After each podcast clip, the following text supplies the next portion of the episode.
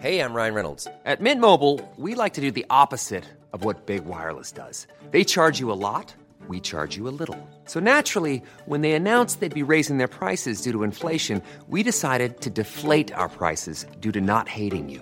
That's right. We're cutting the price of Mint Unlimited from thirty dollars a month to just fifteen dollars a month. Give it a try at mintmobile.com slash switch. forty-five dollars up front for three months plus taxes and fees. Promo rate for new customers for limited time. Unlimited more than forty gigabytes per month slows. Full terms at mint mobile point com. Dieu est grand, Dieu est miséricorde et pardonne les péchés. L'apparition de la ville divine était le signe de sa venue prochaine. Il fallait se repentir avant que les ténèbres n'engloutissent le monde. Après chaque coup de fouet, une prière. Et de cette façon, André, un paysan miséreux, parti depuis maintenant deux semaines de chez lui, prenait place dans l'immense cortège se dirigeant vers Paris, dans un concert expiatoire de suppliques et de hurlements. Au sein de la foule, qui s'étirait longuement sur un chemin du centre de la France, paysans, traînes misères, prêtres dévoyés, femmes, enfants et flagellants mystiques marchaient de concert sous un soleil de plomb. Un mois plus tôt, un prophète autoproclamé s'était lancé dans un pèlerinage vers la ville à la grande tour de fer, selon lui non pas une cité satanique, mais au contraire la Jérusalem céleste, envoyée par le divin lui-même, afin de guider son troupeau vers la rédemption. La preuve du caractère sacré de Paris, disait-il, était la grande toux qui s'était répandue après l'attaque du roi, signe que Dieu punissait les hommes pour avoir osé profaner la ville qu'il avait envoyée à l'humanité.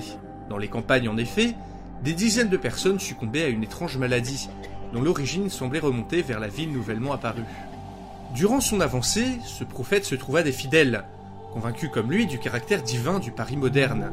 Au fil des jours, la troupe de pèlerins s'agrandit, rameutant les populations les plus pauvres, celles qui avaient tout à espérer et rien à abandonner. Ainsi, une monumentale foule de plusieurs milliers de personnes se dirigeait vers le nord, dévastant, tel un essaim de criquets, tous les endroits traversés. Aucun seigneur ne semblait pouvoir arrêter seul la masse crasseuse et grouillante des pèlerins. Alors que le cortège atteignit un village, dont les habitants avaient fui dans le château voisin, un prêtre fit barrage au milieu du chemin. Muni d'une croix dans la main droite, l'abbé hurla sur l'avant-garde de l'immonde cohorte, criant à l'hérésie et les enjoignant de garder leur prière pour le seul vrai Dieu, qui n'avait sûrement pas amené sur terre cette ville démoniaque. Cette cité était une œuvre satanique, disait-il, destinée à pervertir le bon peuple de Francie.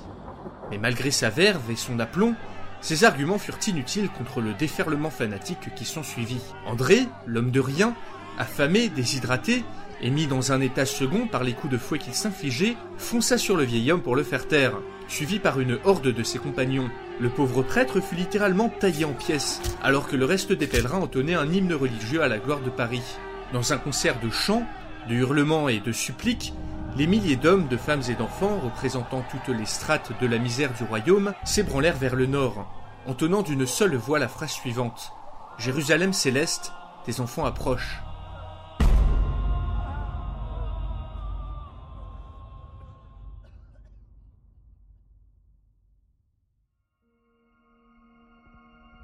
C'était donc décidé. À partir de demain, le président de la République Jean-Marc Le Mailleux allait dissoudre ce qui restait de l'Assemblée nationale et organiser de nouvelles élections pour trouver des députés plus représentatifs de la population parisienne. Assénée brutalement, la nouvelle fit bondir comme un seul homme les députés en question, qui dans un brouhaha indescriptible hurlaient leur approbation ou leur colère en direction du président, debout en bas de l'hémicycle. Il était grand temps de mettre fin à cette mascarade de démocratie, se disait celui-ci. Au fond, cette dissolution n'était pour lui qu'un prétexte pour se débarrasser de cette classe politique totalement inadaptée à la situation. Alors que la ville de Paris nécessitait une gouvernance forte, un homme taillé à la serpe pour gérer cette crise, lui, de toute évidence. Jean-Marc avait bien sûr déjà les pleins pouvoirs, mais il savait que les apparences devaient être préservées. La nouvelle assemblée, qui allait être élue dans le courant du mois suivant, devait lui permettre de cimenter son ascendant, car, pensait-il, la population parisienne le soutenait corps et âme, malgré la présence de ces embêtants agriculteurs, trop influents à son goût. Paris ne pouvait pas se permettre de vaines gesticulations politiques. Un cap inflexible devait être fixé, afin de garantir la survie de tous. La famine, la maladie, la violence et l'exotisme du monde médiéval qui les entourait étaient autant d'arguments supplémentaires à son discours. De manière très pratique, la dissolution, puis les élections, permettraient d'éclipser la seconde bombe politique à venir. Le mois dernier, le bailli Renaud de Mazy avait, en tant qu'ambassadeur de Philippe six de Valois, demandé au président Le Mailleux d'aider le roi à mater la rébellion qui secouait la Flandre. La demande était osée. Paris n'avait rien à faire dans un tel conflit. Et une décision pareille n'aurait jamais été envisagée dans une situation normale. Mais ces derniers temps, la normalité était devenue une denrée rare. Cette rébellion avait, dans la version moderne de l'histoire, été matée directement après le sacre du roi. Or, dans cette réalité, celle où Paris avait été téléporté en pleine année mille trois cent vingt-huit, avait rendu cela impossible. Ainsi, le roi avait perdu sa légitimité à régner, et la révolte couvait chez ses vassaux, qui considéraient comme faibles et lâches son pacte avec Paris.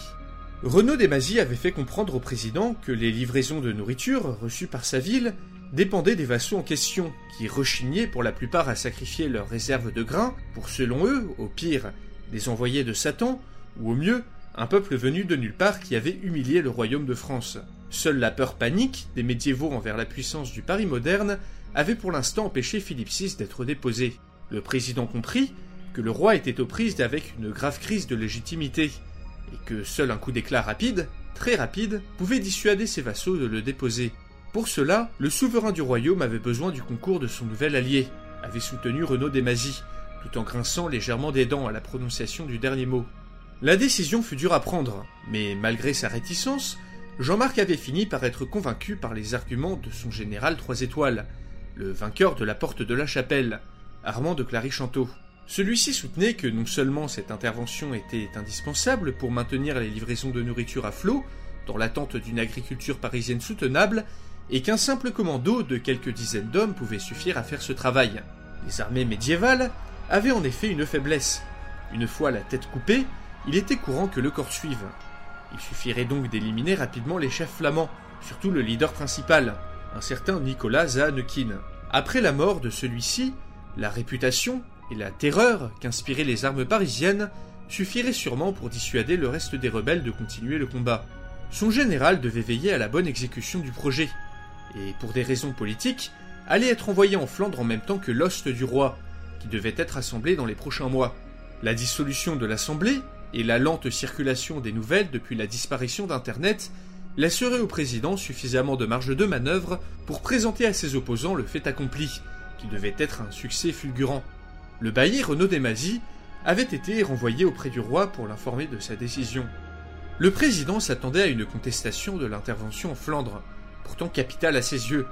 En effet, la population parisienne s'était divisée en deux courants politiques. D'abord, l'interventionnisme, dont les partisans soutenaient que Paris devait apporter progrès techniques et connaissances médiévaux, et changer l'histoire afin de servir les intérêts de la ville. Et enfin, le non-interventionnisme, doctrine préconisant une isolation maximale du reste de la France, afin de n'influencer ni les mœurs, ni l'histoire de ce monde. Partisan acharné de la première doctrine, selon lui seul à même d'assurer la survie des Parisiens, Jean-Marc Le Mailleux entendait bien imposer son point de vue, et faire taire les voix dissidentes qui saperaient un ordre fragile rétabli à grand prix. Émergeant de ses pensées, sous les acclamations et les huées des futurs ex-députés, le président de la République française sortit de l'Assemblée nationale d'un pas leste, pour se diriger à l'Élysée, où un conseil capital l'attendait.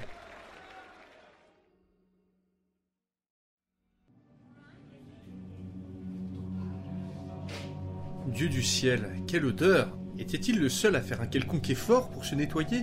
Entouré des experts les plus éminents de la capitale, le général trois étoiles, Armand de Clary-Chanteau, masquait à grand-peine son dégoût olfactif. Il était effrayant de constater la vitesse à laquelle l'hygiène déclinait, surtout depuis la disparition des dernières réserves de savon, quelques semaines plus tôt. La gale circulait, et le général, qui avait une peur panique de cette maladie, se lavait du mieux qu'il pouvait pour éviter de l'attraper. Dans le coin de la pièce, un employé de l'Élysée, dépenaillé malgré ses efforts apparents pour garder bonne allure, allumait à grand-peine un bâton d'encens afin de masquer la puanteur qui régnait dans la pièce. L'Élysée était sale. Le personnel restant n'était pas assez nombreux pour s'occuper de tout le palais, et des ailes entières avaient été condamnées par manque de moyens. Ce qui restait des employés était payé en fournitures de première nécessité, ainsi qu'en légumes frais, depuis la transformation du grand jardin en potager. À l'arrivée du président, toutes les personnes assemblées autour de la table se levèrent. Après un petit hoquet de surprise, sûrement dû à la puanteur ambiante, celui-ci s'assit en saluant ses conseillers. Il semblait secoué par cette intervention à l'Assemblée, se disait Armand, qui sait ce qui se passait dans sa tête. Depuis quelque temps, le général avait remarqué un changement chez Jean-Marc Le Mailleux. Celui-ci semblait plus dur, moins conciliant, Rien à voir avec l'homme austère, mais pourtant affable d'avant la vibration, cet événement inexplicable qui avait téléporté Paris en mille trois cent vingt-huit, en tuant au passage une bonne partie de la population. Cet événement, d'ailleurs, fut le premier sujet à l'ordre du jour. Une chercheuse de l'université Paris Diderot fit un rapport sur les conclusions de son groupe de travail. Celles-ci furent encore une fois décevantes. Les théories abondaient, mais aucune conclusion ne pouvait être tirée. Des scénarios allant d'une collision de deux univers parallèles à une hallucination collective étaient évoqués. Toutes les options restaient sur la table, et les théories les plus privilégiées, impliquant des concepts de physique quantique et de multivers, étaient impossibles à valider par manque de moyens. En effet, les équations complexes que voulaient effectuer les scientifiques ne pouvaient pas être entreprises sans de très puissants ordinateurs. Seulement, le peu d'électricité que les Parisiens réussissaient à générer était réservé aux hôpitaux, à l'agriculture et aux structures essentielles. Pour le moment, Paris semblait bel et bien coincé dans le passé avec toute sa population.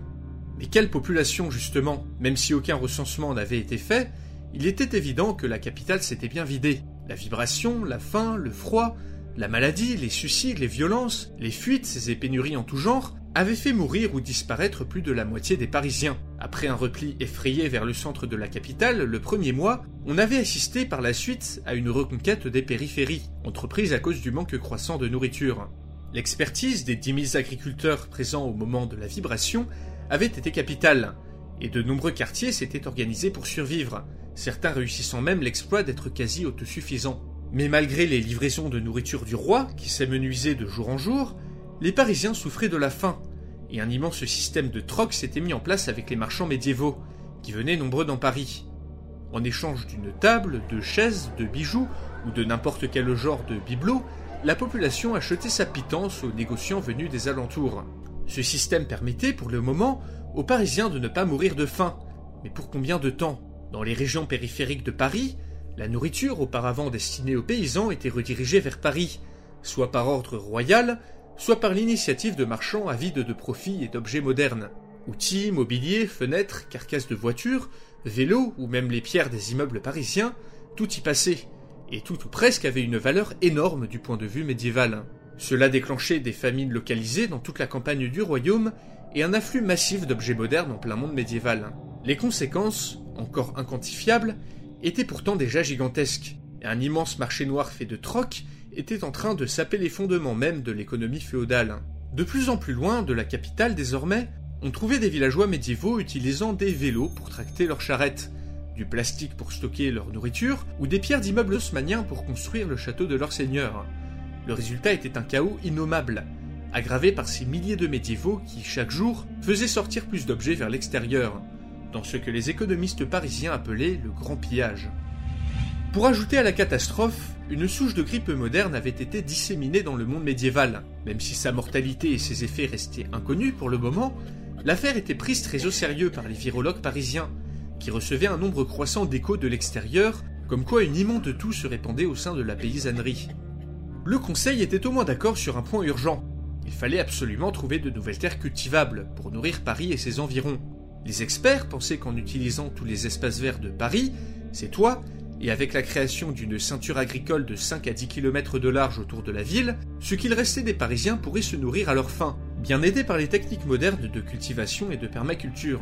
Mais pour cela, il fallait composer avec les médiévaux voisins, à qui il faudrait enseigner l'agriculture moderne, revisitée avec les moyens du bord.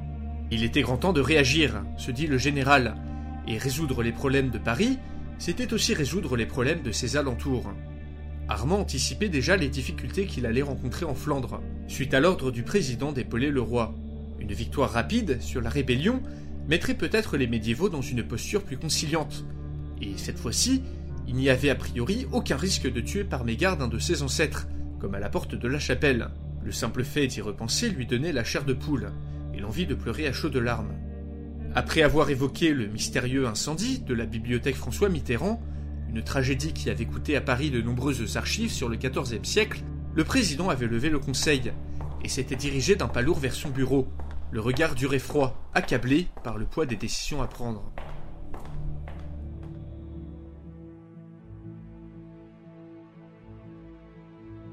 Tout en regardant un troubadour jongler depuis la fenêtre de la maison dans laquelle il vivait depuis bientôt deux semaines, Marc, le médecin généraliste de la Réunion, se demandait encore ce qui l'avait poussé à suivre Pierrick, le paysan qu'il avait accueilli durant un mois, ou kidnappé, selon le point de vue. Était-ce parce que plus rien ne le rattachait à Paris? Y avait-il eu quelque chose qui l'avait vraiment rattaché à cette ville, à part sa tante désormais disparue? Était-ce parce qu'il s'était pris d'affection pour ce paysan bourru et ses rêves de fortune? Ou alors car ce Moyen-Âge dans lequel il se retrouvait plongé ne connaissait pas la médecine moderne, ce qui le rendait à la fois rare et important. Toutes ces questions, Marc les avait ruminées chaque soir lors de son voyage vers Orléans. Quelques semaines plus tôt, Pierrick s'était en effet mis en tête de monter un commerce d'objets parisiens, avec son cousin Jeannot, et avait embarqué femme, enfant, Marc et une charrette remplie de déchets dans une expédition de plusieurs semaines. Pierrick ne semblait pas ravi d'emmener sa famille, même si les regards assassins de sa conjointe démontraient qu'il n'avait pas dû avoir trop le choix. Par contre, il était clairement ravi d'avoir Marc avec lui, au point que le médecin pouvait presque entendre les pièces tintées dans la tête du paysan à chaque fois qu'il croisait son regard. Le petit groupe avait rejoint un convoi de voyageurs contre une modique somme d'argent. Les bandits rôdaient, disait-on, et il était plus sûr de voyager nombreux, même si la terrible bande de l'écorcheur était en cavale, diminuée et pourchassée de partout suite à l'assassinat du seigneur de Créteil. S'il y avait une chose que Marc détestait, c'était d'être au centre de l'attention, chose impossible à éviter une fois entré dans le cortège de voyageurs. Les regards, les regards étaient terribles, méfiants, hostiles ou juste curieux, il n'en restait pas moins que la peau noire du médecin le faisait tout de suite sortir du lot. Ses origines réunionnaises ne lui avaient jamais posé problème à Paris, mais en pleine France de mille trois cent vingt-huit, un noir était chose très rare, et la plupart des personnes qu'il croisait n'en avaient tout simplement jamais vu de leur vie. Les enfants étaient particulièrement effrayés par son apparence, et s'enfuyaient en pleurant dès qu'ils l'apercevaient. Chez les humains, l'inconnu était toujours effrayant. Ayant appris des rudiments du patois de Pierrick, Marc était enfin capable de communiquer avec lui. Les deux compères avaient convenu de le faire passer pour un négociant africain, de passage, car selon Pierrick, il était déjà assez embêtant que le médecin soit noir, mais si en plus les autres voyageurs apprenaient qu'il était parisien, alors il risquait d'avoir de sérieux problèmes. Néanmoins, le voyage se déroula sans encombre, et Pierrick put même vendre quelques bouteilles en plastique au prix fort, à quelques Italiens de passage, le début de la fortune selon lui. Plusieurs fois, le soir autour du feu, Marc dut répondre à quelques voyageurs curieux, qui posait des questions sur son parcours et sa région d'origine. C'était généralement Pierrick qui répondait à sa place, inventant de très mauvaises histoires où il se réservait le meilleur rôle. Un peu mythomane sur les bords ce Pierrick, se dit Marc, après avoir compris que le paysan décrivait à son audience comment il avait sauvé le médecin des griffes d'une dizaine de bandits à lui tout seul. Affirmant être le seul capable de comprendre le langage du médecin, Pierrick se tournait régulièrement vers lui pour lui demander des précisions, en inventant des phrases sans aucun sens, faites de sons inventés. Jouant le jeu, le médecin répondait généralement n'importe quoi en créole réunionnais, provoquant des grands « oh » et des grands « ah » de la part d'une audience captivée. Encore une fois, pas le meilleur moyen de passer inaperçu. Ce fut également durant ce voyage que Marc apprit l'année où il se trouvait, mille trois cent vingt-huit, une période de l'histoire de France dont il ne connaissait presque rien. Ils arrivèrent enfin à Orléans, une ville médiévale, n'ayant rien à voir avec son équivalent moderne. Traversée par la Loire, cet endroit fourmillait d'activités et de visiteurs venus de tout le royaume. Des murailles constellées d'habitations s'élevaient tout autour de la ville, et un balai humain incessant traversait le fleuve de part en part. Marc avait déjà vu des villes médiévales, mais rien d'aussi vivant. On aurait dit le tournage d'un film historique, un vrai voyage dans le temps qui lui laissait une impression de dépaysement total. D'autant plus que la langue parlée ici changeait encore du village de Pierrick. L'orléanais était le dialecte local, proche du francien d'Île-de-France, mais tout de même un peu différent. Cela faisait plusieurs semaines donc que Marc, Pierrick et sa famille logeaient dans la grande maison à colombage du cousin Jeannot, qui avait fait fortune dans le textile. Les premiers jours avaient été électriques. Pierrick et son cousin s'étaient séparés en très mauvais termes pour une histoire d'argent, et l'arrivée de Marc avait été accueillie par une panique générale dans la maisonnée. Il fut très difficile de convaincre Jeannot, mais les objets magiques et la ville de provenance du médecin finirent par l'intéresser. Assez en tout cas pour les autoriser à rester dans la maison durant quelques semaines, le temps d'évaluer les perspectives de vente des objets de Pierrick. Marc ayant la confiance du paysan et étant un bon chrétien, ou en tout cas paraissant bon chrétien, la méfiance de la maisonnée finit par se calmer quelque peu. Même en restant cloîtré dans la maison, dans des conditions plutôt confortables pour l'époque, le médecin ne cessait de s'émerveiller de ce voyage dans le temps. Les meubles, l'architecture, la nourriture et même le cabinet d'apothicaire rempli d'étranges potions ne cessait de le fasciner. Chaque jour était différent du précédent. Tout, dans les attitudes, les mentalités et les conversations des gens, était une découverte. En quelques jours, Marc se mit au diapason de la vie médiévale. Dîner à midi, souper le soir, et entre deux, lecture fastidieuse de manuscrits en tout genre, tentative d'études poussées de ce qu'il put comprendre de la médecine de l'époque, ou encore espionnage des activités de la rue depuis sa fenêtre. Marc avait peur. Marc n'était pas sûr de connaître les raisons de sa présence ici. Mais au final, Marc découvrait plein de choses, et ne s'était jamais senti aussi vivant que depuis son départ de la Réunion.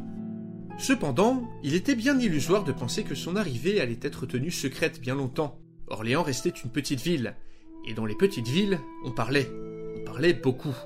De jour en jour, la rumeur enflait que le très estimé Jeannot, riche bourgeois de son état, hébergeait chez lui son bouseux de cousin, qui était accompagné par un homme à la peau noire, venu d'on ne sait où. Un marchand africain, un sorcier, la populace se demandait si sa venue avait quelque chose à voir avec cette ville apparue à la place de Paris, celle qui avait taillé en pièces l'armée du roi, et mis au chômage nombre de marchands de par l'arrêt brutal du commerce avec la capitale. Bien sûr, en deux mois, plusieurs dizaines de ces Parisiens avaient atteint Orléans, des réfugiés hagards pour la plupart, malmenés par la rudesse du chemin, morts peu de temps après leur arrivée, jetés en prison ou bien lynchés par une foule rendue folle par la défaite du roi. Mais depuis l'infâme accord passé entre Philippe six et Paris, on ne voyait plus guère de ces gens-là errer près de la ville, même s'il en restait encore beaucoup perdus dans la nature. Amplifiée et déformée, la rumeur finit par arriver aux oreilles du prévôt, par l'entremise d'un jeune chevalier ayant voyagé avec cet étranger si bizarre. Intrigué, l'officier royal émit le souhait de rencontrer Marc, en compagnie bien sûr de Jeannot, membre estimé de la bourgeoisie orléanaise. Cette réunion devait attendre, car un invité d'une stature bien supérieure venait d'arriver dans la ville.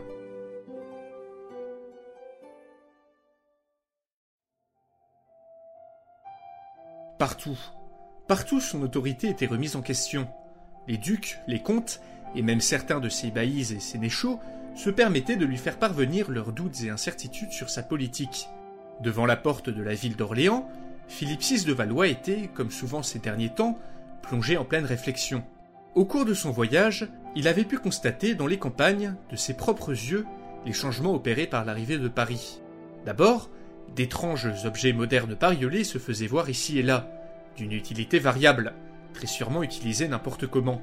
Mais ce qui le frappa le plus, lors de son voyage, était la misère, la famine qui semblait toucher les paysans des abords de Paris, privés de nourriture à cause des immenses livraisons que cette cité engloutissait chaque jour. En constatant cela, le roi se sentit humilié, humilié de devoir nourrir ses invités non désirés, au détriment de son propre peuple.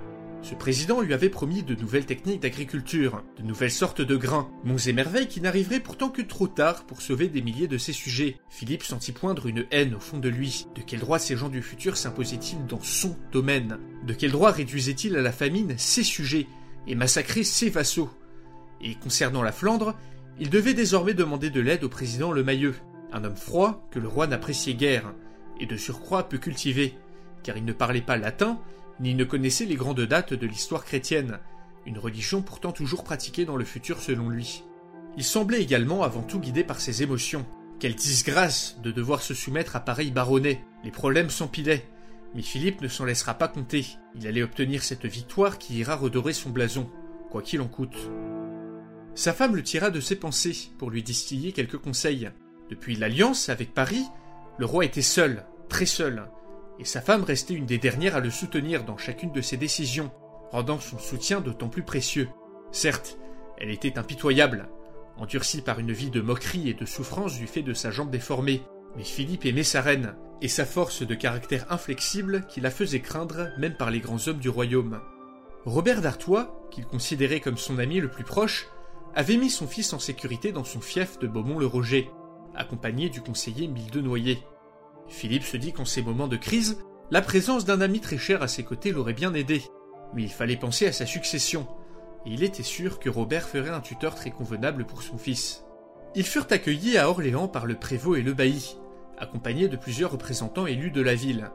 Depuis plusieurs semaines, Philippe six avait entrepris de faire un grand tour du domaine royal, afin de démontrer à ses sujets que le roi était plus que jamais présent. Mais partout c'était la même chose, une tension, un silence lourd de non-dits, une désapprobation sourde qui grondait parmi le peuple et ses représentants. Philippe voyait la fronde arriver à la vitesse d'un cheval au galop, et attendait avec grand hâte la réponse du sieur Le Mailleux concernant la Flandre.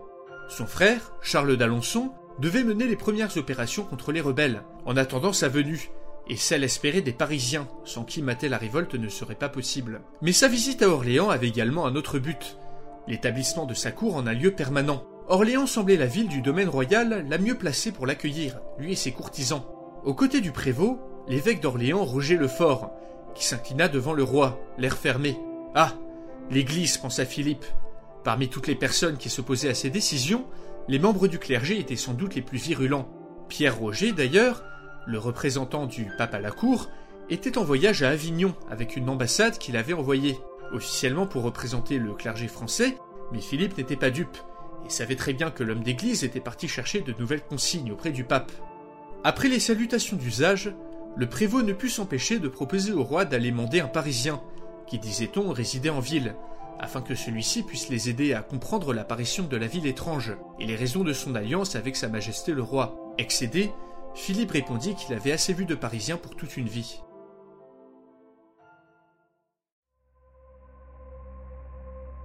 Aujourd'hui, comme rarement depuis sa construction, le palais des papes d'Avignon était fourmillant d'activités. Venus de toute l'Europe, des ambassades se pressaient au milieu du grand cloître, où se faisaient entendre dix langages différents. Castillan, français, italien, allemand, toutes les grandes puissances catholiques d'Europe avaient envoyé un représentant auprès du Saint-Père Jean vingt-deux. Pierre Roger, le représentant du pape à la cour de France, allait bientôt être reçu par Jean vingt-deux, qui devait avoir de quoi jubiler. En effet, parmi les ambassades présentes, seule manquait celle de Louis quatre de Bavière, empereur du Saint-Empire, qui en ce début d'année avait nommé lui-même un nouveau pape, et ce en raison d'un conflit diplomatique. Un antipape, plus exactement, qui s'était brièvement établi à Rome sous le nom de Nicolas cinq. Non reconnu et désormais en fuite, cet antipape allait grincer des dents en entendant que les catholiques dans leur ensemble étaient largement restés fidèles à Jean vingt-deux, comme en témoignaient les ambassades se pressant depuis quelques semaines à Avignon. La nouvelle de l'apparition de Paris était désormais connue de tous. La situation était grave, car la meilleure cavalerie d'Europe avait été défaite en un claquement de doigts par cette ville sortie de nulle part, entraînant des conséquences en cascade. Même si les puissants d'Europe se querellaient sans cesse, cet événement catastrophique avait au moins eu le mérite d'unir temporairement la chrétienté contre un ennemi commun. Même les mahométans de l'émirat de Grenade avaient envoyé des émissaires pour tenter d'en savoir plus. La mission de Pierre Roger était capitale. Il devait, devant le pape et des envoyés venus de toute l'Europe, faire le point sur la situation dans laquelle se trouvait le roi Philippe six. Suite à son discours, le pape et ses cardinaux devraient prendre plusieurs décisions lourdes de conséquences. Cette ville était-elle de nature démoniaque? Quelle était l'attitude que la chrétienté devrait adopter à son égard? Ces Parisiens étaient-ils chrétiens? Et si oui, fallait-il demander aux prêtres de cette ville de se soumettre à l'autorité du Saint-Père, en préalable à toute négociation? Le pape avait un avis à se faire sur Paris, et Pierre Roger, persuadé du caractère satanique de cette horrible cité, espérait l'influencer à lancer une croisade, que plusieurs choses, il en était conscient, pouvait venir à contrecarrer. D'abord, cet antipape, qui même affaibli, représentait une division supplémentaire pour l'Église. Pierre Roger espérait que Louis quatre de Bavière, très sûrement informé de l'arrivée de Paris, deviendrait à nouveau raisonnable et cesserait cette mascarade, qui était le soutien à Nicolas cinq. Ensuite, l'entente formée entre Philippe six et Paris. Si une croisade était déclenchée contre la ville, Philippe n'aurait pas d'autre choix que de rompre son accord, sous peine de se voir excommunié. Et enfin, cette inquiétante hérésie qui semblait se développer un peu partout. Dans les campagnes principalement, des bandes de miséreux semblant vouer un culte à cette ville apparaissaient, et rejetaient brutalement une autorité papale vue comme illégitime. Pour ces hérétiques, semblait-il, l'apparition soudaine de Paris était la preuve de son caractère divin, et sa puissance militaire écrasante, la démonstration indiscutable de la volonté divine. Pierre Roger soupçonnait aussi une raison plus mercantile à cette révolte. Les taxes imposées par l'Église se faisaient en effet de plus en plus pressantes à certains endroits, alors que la cour du pape vivait dans le luxe, un fait que des ordres monastiques, comme ceux des franciscains, dénonçaient depuis longtemps. Alors qu'il s'apprêtait à entrer dans la grande salle pour livrer sa plaidoirie, Pierre Roger aperçut l'ambassade envoyée par Édouard trois d'Angleterre, dont les membres paraissaient étrangement calmes et composés, offrant à voir un contraste avec la tension régnant dans la pièce. « Étrange », se dit l'évêque. Aurait-il eu vent de quelque chose que j'ignore?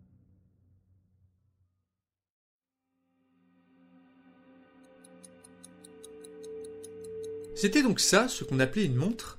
Quel objet fascinant! Dans la bibliothèque du château de Windsor, la résidence des rois d'Angleterre, Édouard trois manipulait dans ses mains l'objet que lui avait offert son étonnant visiteur. Une merveille d'orfèvrerie, un pur joyau de miniaturisation, se dit-il. Pas étonnant que la chevalerie du roi de France ait été taillée en pièces par une civilisation pareille, capable de telles prouesses technologiques. Arrivé depuis peu, le Parisien, envoyé par Robert d'Artois, avait déjà chamboulé pas mal de choses. Auparavant, Édouard trois, bien que théoriquement roi d'Angleterre, était dans les faits soumis à la tutelle de sa mère Isabelle de France et de son félon de concubin, Roger Mortimer, le comte des Marches, qui prenait un vilain plaisir à régulièrement l'humilier. Mais suite à l'arrivée de cet envoyé, le jeune souverain avait retrouvé des raisons d'espérer.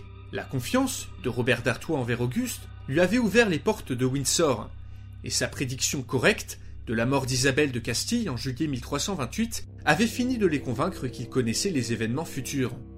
Ce Auguste Thibaudot avait rapidement réussi à s'attirer les faveurs de sa mère, en lui faisant miroiter les merveilles technologiques de Paris et les potentielles conquêtes que ses connaissances pourraient lui apporter, ainsi bien sûr que la défection potentielle de Robert d'Artois, qui était prêt à l'aider en échange du comté qu'il désirait. Mais Auguste joua un double jeu.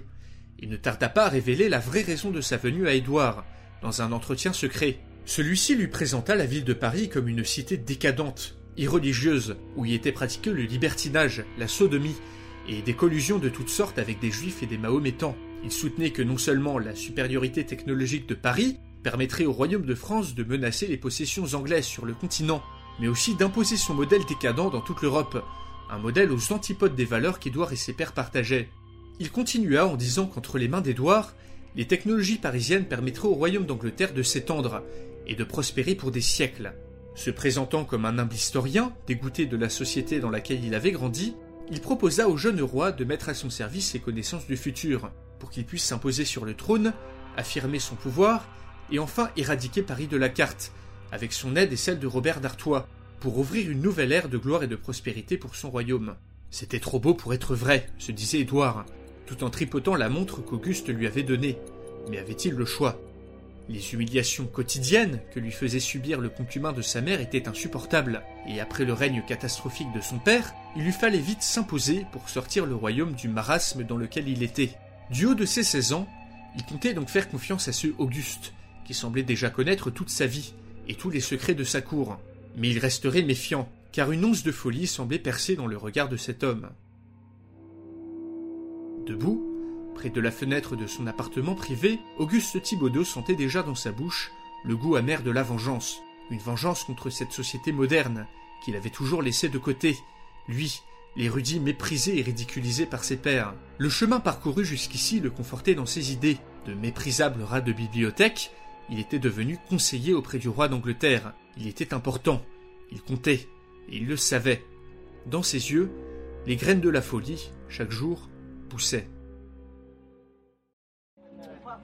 Vêtu d'un chandail tricoté par sa femme, il fut de cela trente ans, René contemplait l'agitation régnant au sein de son petit appartement.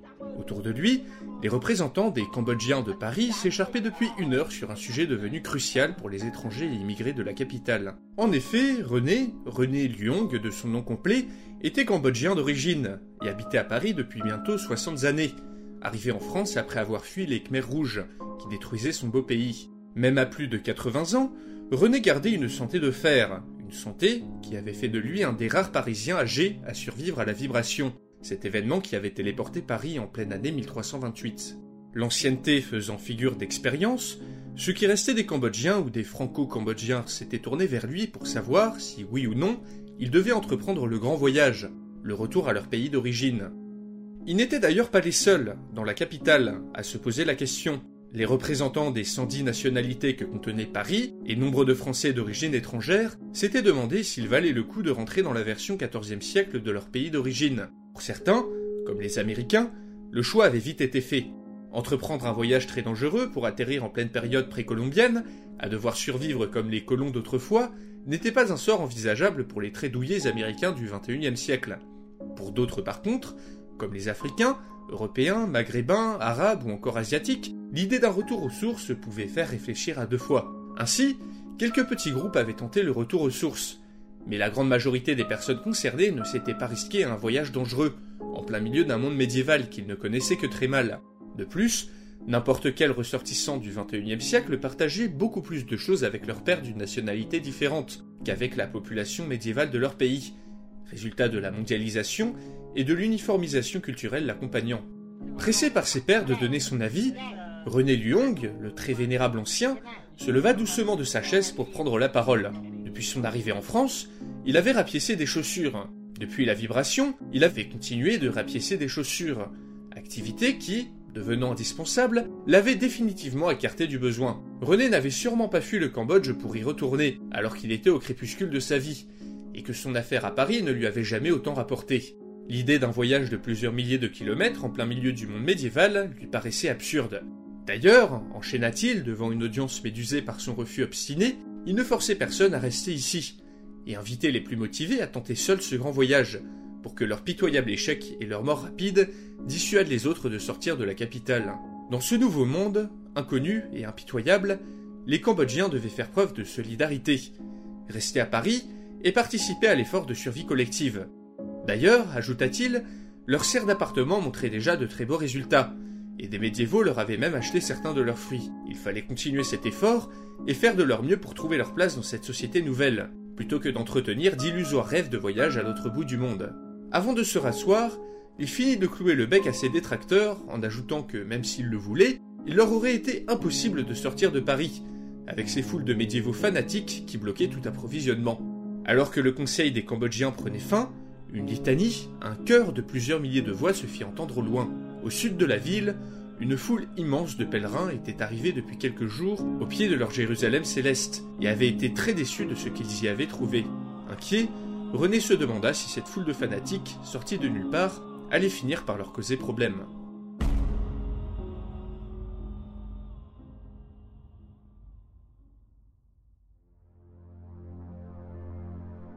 Mais que diable fallait-il faire pour qu'il y mette un peu d'entrain se demandait Renaud de Mazy, en entendant récriminer une fois de plus le frère du roi. Durant toute cette journée, et particulièrement pendant cette réunion, il n'avait pas arrêté de contredire le bailli, qui s'efforçait du mieux qu'il pouvait de traduire les paroles du général parisien, vivement que Philippe prenne la tête de l'armée, car son frère était tout proprement imbuvable. Celui-ci, Charles d'Alençon, avait été chargé par Philippe six, le roi, il y a quelques semaines, de prendre la tête de l'ost envoyé en Flandre, de reconnaître le terrain, et de l'attendre pour porter le coup fatal à la rébellion qui secouait la région. Ce coup d'éclat devrait rehausser le prestige du roi, sévèrement touché depuis le massacre de la chevalerie française, Porte de la Chapelle, ainsi que par l'accord de Paris, considéré par une grande partie des médiévaux, Renaud de Mazy compris, comme déshonorant. Mais il aurait été impossible, pour une armée massacrée et un roi impopulaire, de mater seuls les Flamands, et une petite troupe de soldats parisiens avait été détachée pour les aider. Celle-ci était menée par un général du nom d'Armand de Clary-Chanteau, patronyme étrangement similaire à un petit seigneur mort durant la charge vers Paris, que Renaud avait croisé moult fois. La soldatesque parisienne en elle-même se composait d'une trentaine d'hommes, armés de bouches à feu portatives, dont Renaud avait pu constater l'efficacité lors de son séjour à Paris. Tout en y repensant, il se rappela à quel point il avait détesté ce séjour d'ailleurs, qui lui en avait fait retirer un profond dégoût pour les mœurs et la société française du vingt et unième siècle. Par contre, ce temps passé à Paris lui avait permis de remarquer plusieurs choses. Tout d'abord, que la supériorité des Parisiens ne tenait qu'à leur armement technologiquement supérieur, et que celui-ci était limité. Ensuite, que le savoir de la capitale ne se limitait pas aux choses militaires, mais englobait de vastes domaines de connaissances qu'un chevalier éduqué comme lui pouvait se permettre d'appréhender. Ces dernières semaines, il avait acquis la conviction que ce savoir pourrait servir au royaume de France, et surtout à Philippe six, envers qui il restait fidèle coûte que coûte. Déjà, durant son séjour à Paris, Renaud avait été très surpris d'observer la carte du monde, telle que les Parisiens le voyaient. La découverte de ce continent, qu'ils appelaient Amérique, la taille immense de l'Asie, ainsi que le contour du continent africain l'avait stupéfié. Il avait pu aussi voir des images prises du ciel, prises de haut, de si haut que le fier bailli en eut quelques vertiges. Il fallait absolument trouver un moyen de s'approprier ce savoir, par la ruse ou par la force s'il le fallait. Mais en attendant, il fallait rester discret et prudent avec les Parisiens, qui avaient sûrement encore des tours dans leur sac, chose que le frère du roi avait toutes les peines du monde à faire. En effet, depuis le début de cette expédition en Flandre, il n'avait cessé de se plaindre. Déjà, il n'était pas satisfait du nombre d'hommes que Paris lui avait envoyés, selon lui ridicule. Ensuite, il s'était entouré des hommes les plus opposés à son frère et aux Parisiens, dont notamment le puissant duc de Bretagne, un fidèle du roi qui pourtant le critiquait vertement depuis l'accord avec Paris, ainsi que le comte de Flandre, qui voyait d'un œil très mauvais l'ingérence des Parisiens dans cette opération, ceux-là même qui avaient massacré la chevalerie du roi, et ainsi laissé la révolte s'étendre dans son comté. Et enfin, Charles critiquait sous cape la moindre décision de Philippe six. Si Charles n'avait pas été le frère du roi, Renaud de Mazy aurait pu jurer qu'il montait une conjuration. Ceci mis à part, la campagne de Flandre semblait bien amorcée. À la nouvelle de l'arrivée de l'Ost, les révoltés avaient fui, et avait fini par se barricader à l'intérieur de Bruges. Renaud soupçonnait bien plus la réputation des Parisiens d'être la raison du refus de combattre des Flamands, car l'ost du roi faisait peine à voir, et se composait principalement de levées paysannes et de mercenaires dépenaillés prêts à se débander au moindre choc. Armand, Charles et le bailli étaient au moins d'accord sur le plan d'action.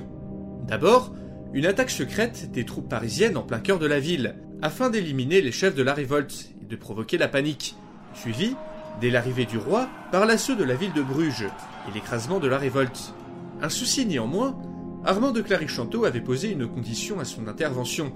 Pas de victimes civiles, ni de pillage. Une promesse très difficile à tenir vu la piteuse solde des troupes et les rancœurs des Français suite au massacre perpétré par les Flamands quelques années plus tôt. Mais le général parisien était intransigeant et menaçait de ne pas intervenir si cette condition n'était pas respectée. D'ailleurs, le manque d'hommes avait poussé les officiers royaux à engager des mercenaires, des hommes peu recommandables, qui rendraient difficile de ne pas massacrer de civils, si ceux-ci étaient lâchés contre la ville de Bruges. Et puis, ravager et piller était une technique de guerre employée fréquemment, jugée efficace pour saper le moral de l'ennemi. S'en priver, pour des raisons éthiques, pour ne pas avoir à massacrer quelques paysans, n'avait aucun sens pour Renaud de Mazy. Encore une faiblesse chez ces Parisiens, qui semblaient accorder beaucoup d'importance à la vie des gueux. De plus, les mercenaires embauchés pour cette campagne ne semblaient avoir qu'une envie, piller et piller encore pour s'enrichir. Un de ces routiers en particulier lui semblait familier, possédant un horrible visage à moitié brûlé, qu'il était presque certain d'avoir déjà croisé. Alors qu'il relevait la tête, il aperçut, en dehors de la tente, un jeune mercenaire aux cheveux sombres l'observait intensément.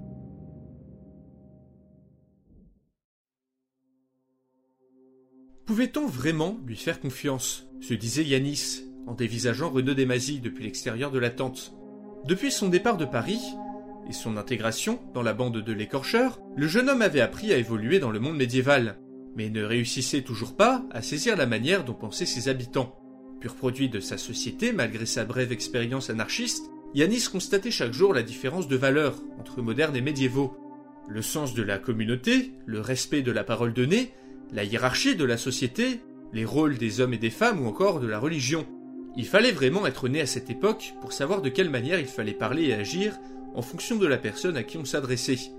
Après l'assassinat du seigneur de Créteil par sa main quelques mois plus tôt, Yanis avait intégré cette bande de brigands médiévaux, enfin heureux de faire partie d'un groupe, d'être accepté quelque part, de remettre lâchement son sort entre les mains du criminel.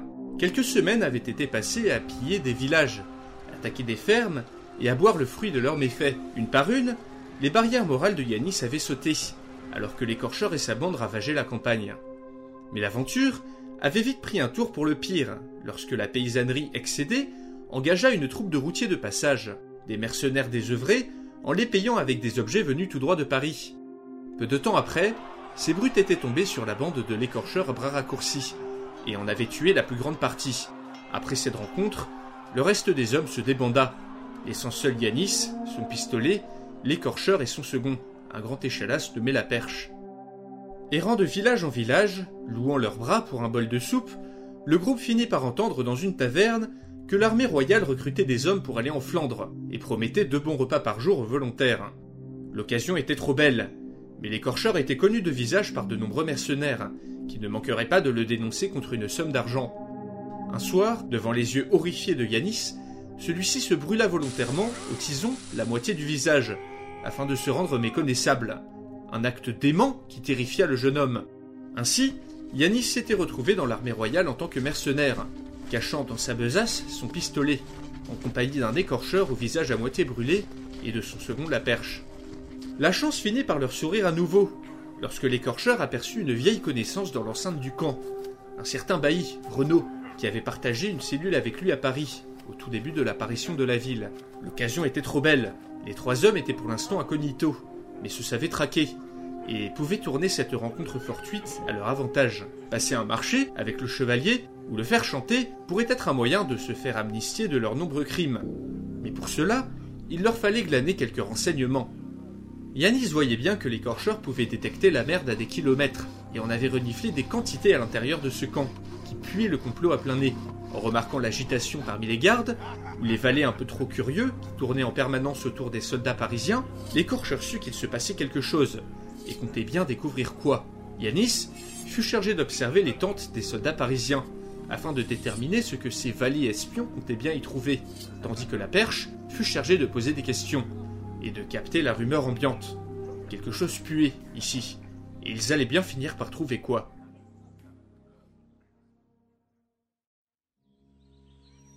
Dame, encore une occasion manquée.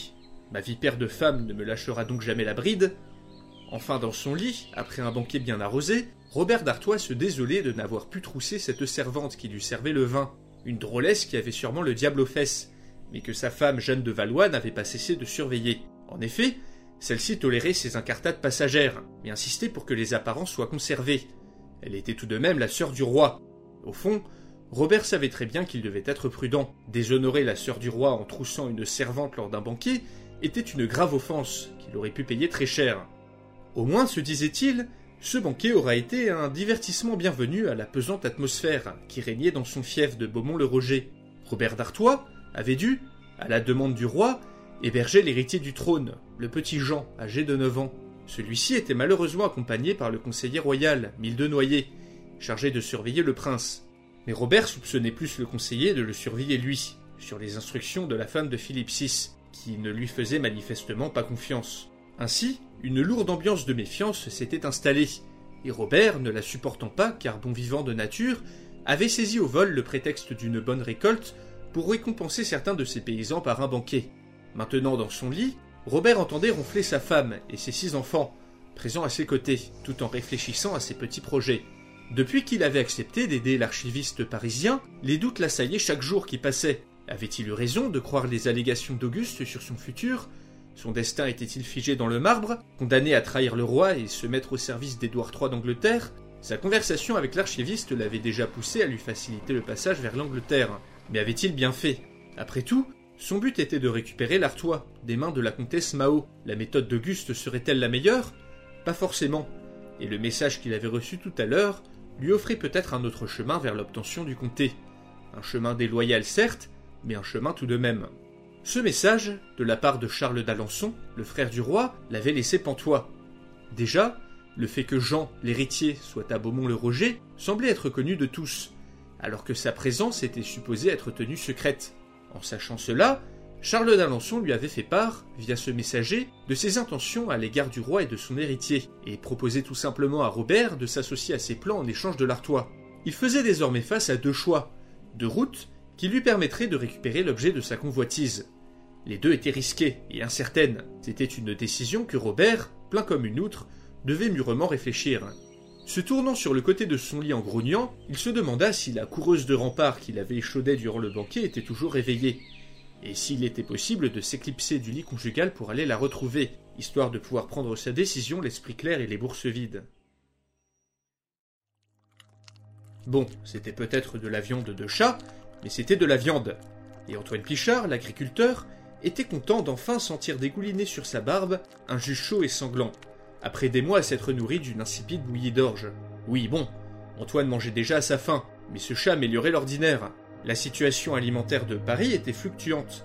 Les livraisons du roi avaient fini par se stopper, mais étaient palliées par les cultures locales mises en place progressivement, et le troc avec les marchands médiévaux.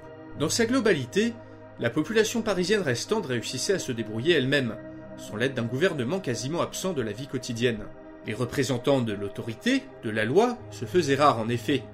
Dans l'ensemble, ce qui restait des forces militaires et de police était toujours fidèle au président, et tenait d'une main de fer une zone de plusieurs arrondissements au plein cœur de la ville.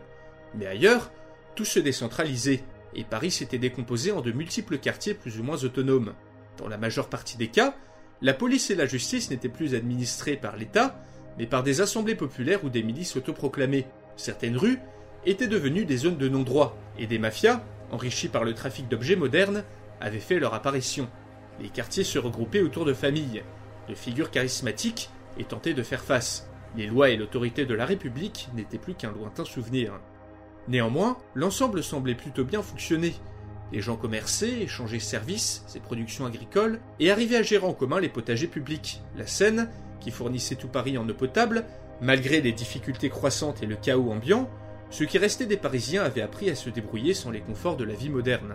Les grands discours des crieurs de rue du gouvernement, parlant d'élections, de démocratie et d'ordre rétabli, ne reflétaient donc pas vraiment la réalité du terrain, bien plus diverse et contrastée. Au moins un truc qui n'aura pas changé, pensait Antoine Pichard. Finissant son délicieux repas, l'agriculteur sortit de l'appartement qu'il partageait avec plusieurs familles. Dans leur quartier du onzième arrondissement, autour de la place de la Bastille, Antoine et ses agriculteurs réussissaient à maintenir l'ordre. Une milice, armée de bâtons, n'hésitait désormais plus à battre comme plâtre le moindre fauteur de troubles. La place de la Bastille était sûrement le plus organisé des quartiers de Paris. Et s'était même payé le luxe de remettre en place une brigade de pompiers, payée en nature par le comité agricole, qui organisait la vie paysanne, les corvées communes et la logistique. Tout était devenu jardin. Les potagers poussaient partout, sur les toits, les balcons et dans les rues, tandis que poules et cochons pouvaient être vus à l'intérieur des parkings souterrains ou des cours d'immeubles. La présence des agriculteurs avait permis une mise en place rapide des premières cultures, et un rendement bien supérieur. Patates, carottes, salades, Antoine savait qu'il fallait produire beaucoup et rapidement avant l'arrivée des premières gelées, qui, en ce début de septembre, ne devraient plus trop tarder à arriver. Heureusement, les connaissances modernes sur la mise en conserve ou les cycles naturels permettaient à la population de s'en sortir un peu mieux qu'imaginée. Il était temps, car les livraisons de nourriture des paysans médiévaux avaient tout simplement cessé d'arriver. Antoine avait entendu dire qu'un mélange de méfiance envers Paris, de famine aux alentours, avait progressivement diminué le flux de nourriture, et l'arrivée quelques semaines plus tôt d'un cortège de pèlerins fanatiques au sud de la capitale avait terminé de dissuader toute la paysannerie du royaume de respecter l'accord. L'agriculture, l'élevage et le troc avaient définitivement pris le pas, et même si les rations avaient bien diminué, le spectre de la famine s'éloignait, en tout cas jusqu'à l'hiver qui s'annonçait rude. Le froid et le manque de bois risquaient de devenir des problèmes bien plus importants. Et maintenant que les greniers, ou plutôt les appartements et les caves reconvertis se remplissaient, l'accent pouvait être mis sur la production d'autres biens, comme le savon, les vêtements et même quelques armes à feu artisanales, destinées à intimider les pilleurs médiévaux qui s'enhardissaient jour après jour. Et parmi toutes ces fournitures de première nécessité, une chose était cherchée par-dessus tout, les cigarettes. La population parisienne, très fumeuse, avait fait de ces petits bâtonnets de tabac la monnaie la plus prisée. Un paquet de cigarettes pouvait parfois acheter, dans certains endroits de la capitale, une bonne paire de chaussures. Mais ces derniers temps, Antoine avait de quoi pester, car il savait que le succès relatif de son quartier attirait la méfiance de ce qu'il restait des autorités. Le président Le Mailleux, enfermé à l'Élysée, semblait croire qu'il contrôlait encore quelque chose, et ne supportait aucune contradiction à son autorité. Depuis quelques jours, des policiers pas franchement aimables s'étaient présentés au comité des agriculteurs, pour exiger d'eux de la nourriture et de fournir plusieurs volontaires destinés à cultiver les alentours de Paris. Incapable de se faire respecter dans les zones de non-droit, qui pourtant ne manquaient pas dans la capitale, le gouvernement venait emmerder les habitants du seul endroit à peu près en ordre de la ville, en tentant d'y imposer une autorité franchement pas bienvenue, car les Parisiens restants avaient bien compris qu'ils ne devaient se reposer que sur eux-mêmes pour leur survie. Ne voulant pas s'opposer frontalement, pas encore, Antoine et ses collègues avaient accepté les demandes de l'Élysée. Mais en sondant les autres quartiers, Antoine avait pu sentir l'exaspération générale contre ce gouvernement de plus en plus autoritaire et de moins en moins utile au quotidien. Celui-ci avait toujours la police et l'armée avec lui, mais pour combien de temps? Cette loyauté, due principalement à l'esprit de corps, ne tiendrait pas éternellement. Antoine en était certain, car il savait que de nombreux policiers et militaires n'étaient plus satisfaits de Jean-Marc Le Mailleux. L'agriculteur passa devant l'opéra, où s'était mis en place une école improvisée pour les enfants du quartier. Immédiatement, une atmosphère chargée d'odeurs en tout genre l'assaillit, et les Parisiens, qui auparavant longeaient ces murs la tête baissée et les écouteurs dans les oreilles, pouvaient être vus ici et là, à négocier, bavarder, vanter les mérites de leurs légumes ou d'un alternateur de voiture destiné à produire de l'électricité. Pourtant, malgré cette atmosphère effervescente, Antoine pensait politique. Jean-Marc avait annoncé son intention de dissoudre l'Assemblée, fait qui troublait Antoine. Pourquoi prendre le risque de renvoyer chez eux la centaine de députés qui lui avaient voté les pleins pouvoirs? Le président était-il vraiment persuadé que la nouvelle assemblée lui serait favorable? Était-il à ce point aveugle depuis sa tour d'ivoire? L'agriculteur, lui, connaissait le bruit de la rue. Comme il aimait le dire, il prenait le pouls du peuple et savait qu'en cas d'élection, il était plus que probable que le résultat ne plairait pas au président, qui pourrait être tenté de maintenir son pouvoir par tous les moyens. Il fallait faire quelque chose très vite, et virer ce bureaucrate incompétent de Le Mailleux. Ses contacts répétés avec des députés déçus du président, ainsi qu'avec Kévan Rossignol, ce jeune bobo parisien qui avait eu tant de mal à s'adapter, l'avaient convaincu de la bonne chose à faire. Il fallait une alternative à Le Mailleux, une personne d'expérience, avec assez de poids politique, pour faire l'unanimité parmi la population, mais aussi parmi la police et l'armée. Quelqu'un de légitime, avec une dent contre le gouvernement actuel. Bien qu'agriculteur, Antoine n'était pas dénué de sens politique, et l'évasion d'une certaine personne lui avait créé l'opportunité qui leur manquait. Tout en poussant la porte d'un local technique, gardé par un agriculteur et un ancien policier, Antoine demanda d'un ton enjoué. « Bonjour, madame Cousteau. Alors, comment on va aujourd'hui ?»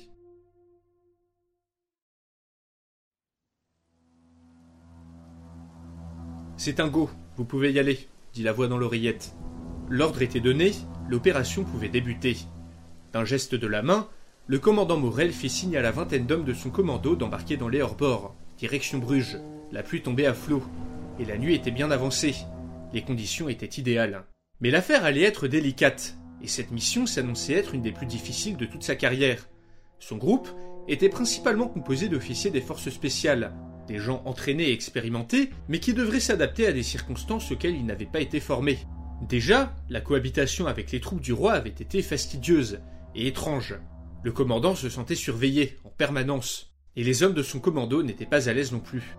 Après la téléportation de Paris en mille trois cent vingt-huit, beaucoup de hauts gradés, présents au sein de l'état-major à l'hexagone Ballard, avaient dû reprendre du service à cause du manque de soldats réguliers, d'où la constitution de ce groupe hétéroclite à la moyenne d'âge de trente-sept ans, une bonne partie de ce qu'il restait des forces spéciales parisiennes. La cible était Nicolas Zahaneukin, le principal chef des révoltés flamands, ainsi que ses fidèles, qui selon les espions médiévaux, se trouvaient au nord de la ville, non loin de l'église Saint-Gilles. Le commando coupa les moteurs, puis jeta un œil en haut des remparts, grâce à des jumelles à vision nocturne. En haut d'une des tours, un fanion rouge flottait au vent. Parfait, c'était le signal. Les hors-bords se remirent à avancer, le moteur au minimum, pour passer doucement en dessous de la grille ouverte. Sur le côté du canal, plusieurs hommes sous cap, munis de torches, les regardaient passer en silence. Le commandant leur adressait un signe de tête. Le plus dur était fait, entrer dans la ville en toute discrétion. La garde semblait relâchée le long du canal. A priori, le gros des troupes insurgées était posté sur les remparts en face de l'Ost Royal, de l'autre côté de la ville. Les deux hors-bords du commando coupèrent les moteurs au milieu du canal et utilisèrent les rames pour débarquer sur un petit quai. Le Bruges de mille trois cent vingt-huit était plongé dans le noir. La silhouette de l'église Saint-Gilles se détachait de façon très nette, faiblement éclairée par les étoiles. Les cent cinq hommes veillaient sur les bateaux, le commando s'ébranla en rasant les murs le long des sombres allées de la ville. La maison indiquée par les espions n'était pas loin du quai, mais quelque chose tracassait le commandant Morel. Tout était calme, trop calme, pas un chat, un chien, un garde ni un ivrogne ne s'attardaient dans les rues. Aucune fenêtre n'était allumée, et un silence de mort régnait sur la ville. La maison où résidait Nicolas Zahaneukin était au bord d'une petite place, près de l'église. Trop de fenêtres, trop de possibilités de se faire surprendre, pensa le commandant. Adaptant son plan à la situation, Morel ordonna à trois de ses hommes d'aller repérer les lieux. Le commandant entendait ses hommes progresser vers l'objectif, via l'oreillette, l'informant de la moindre de leur action, par des phrases très brèves. Gauche, claire. Droite, claire. On arrive devant l'objectif. La communication fut brutalement interrompue. Le commandant Morel, inquiet, demanda des nouvelles plusieurs fois de suite, quand des coups de feu se firent entendre. Dans son oreillette, Morel put entendre un de ses hommes crier « Il nous attendait », suivi d'un hurlement de douleur. Le commandant eut à peine le temps d'ordonner à ses hommes de se mettre en formation défensive que la place de l'église Saint-Gilles s'anima enfin dans un gigantesque déchaînement de violence. D'un coup, depuis les fenêtres, des flèches furent décochées par dizaines, et de lourds cailloux furent jetés sur le commando depuis les toits. Sur la place, devant les yeux horrifiés des Parisiens, une foule d'hommes en armes se déversait de tous côtés, criant Flandre et le Lion avant d'accourir dans leur direction.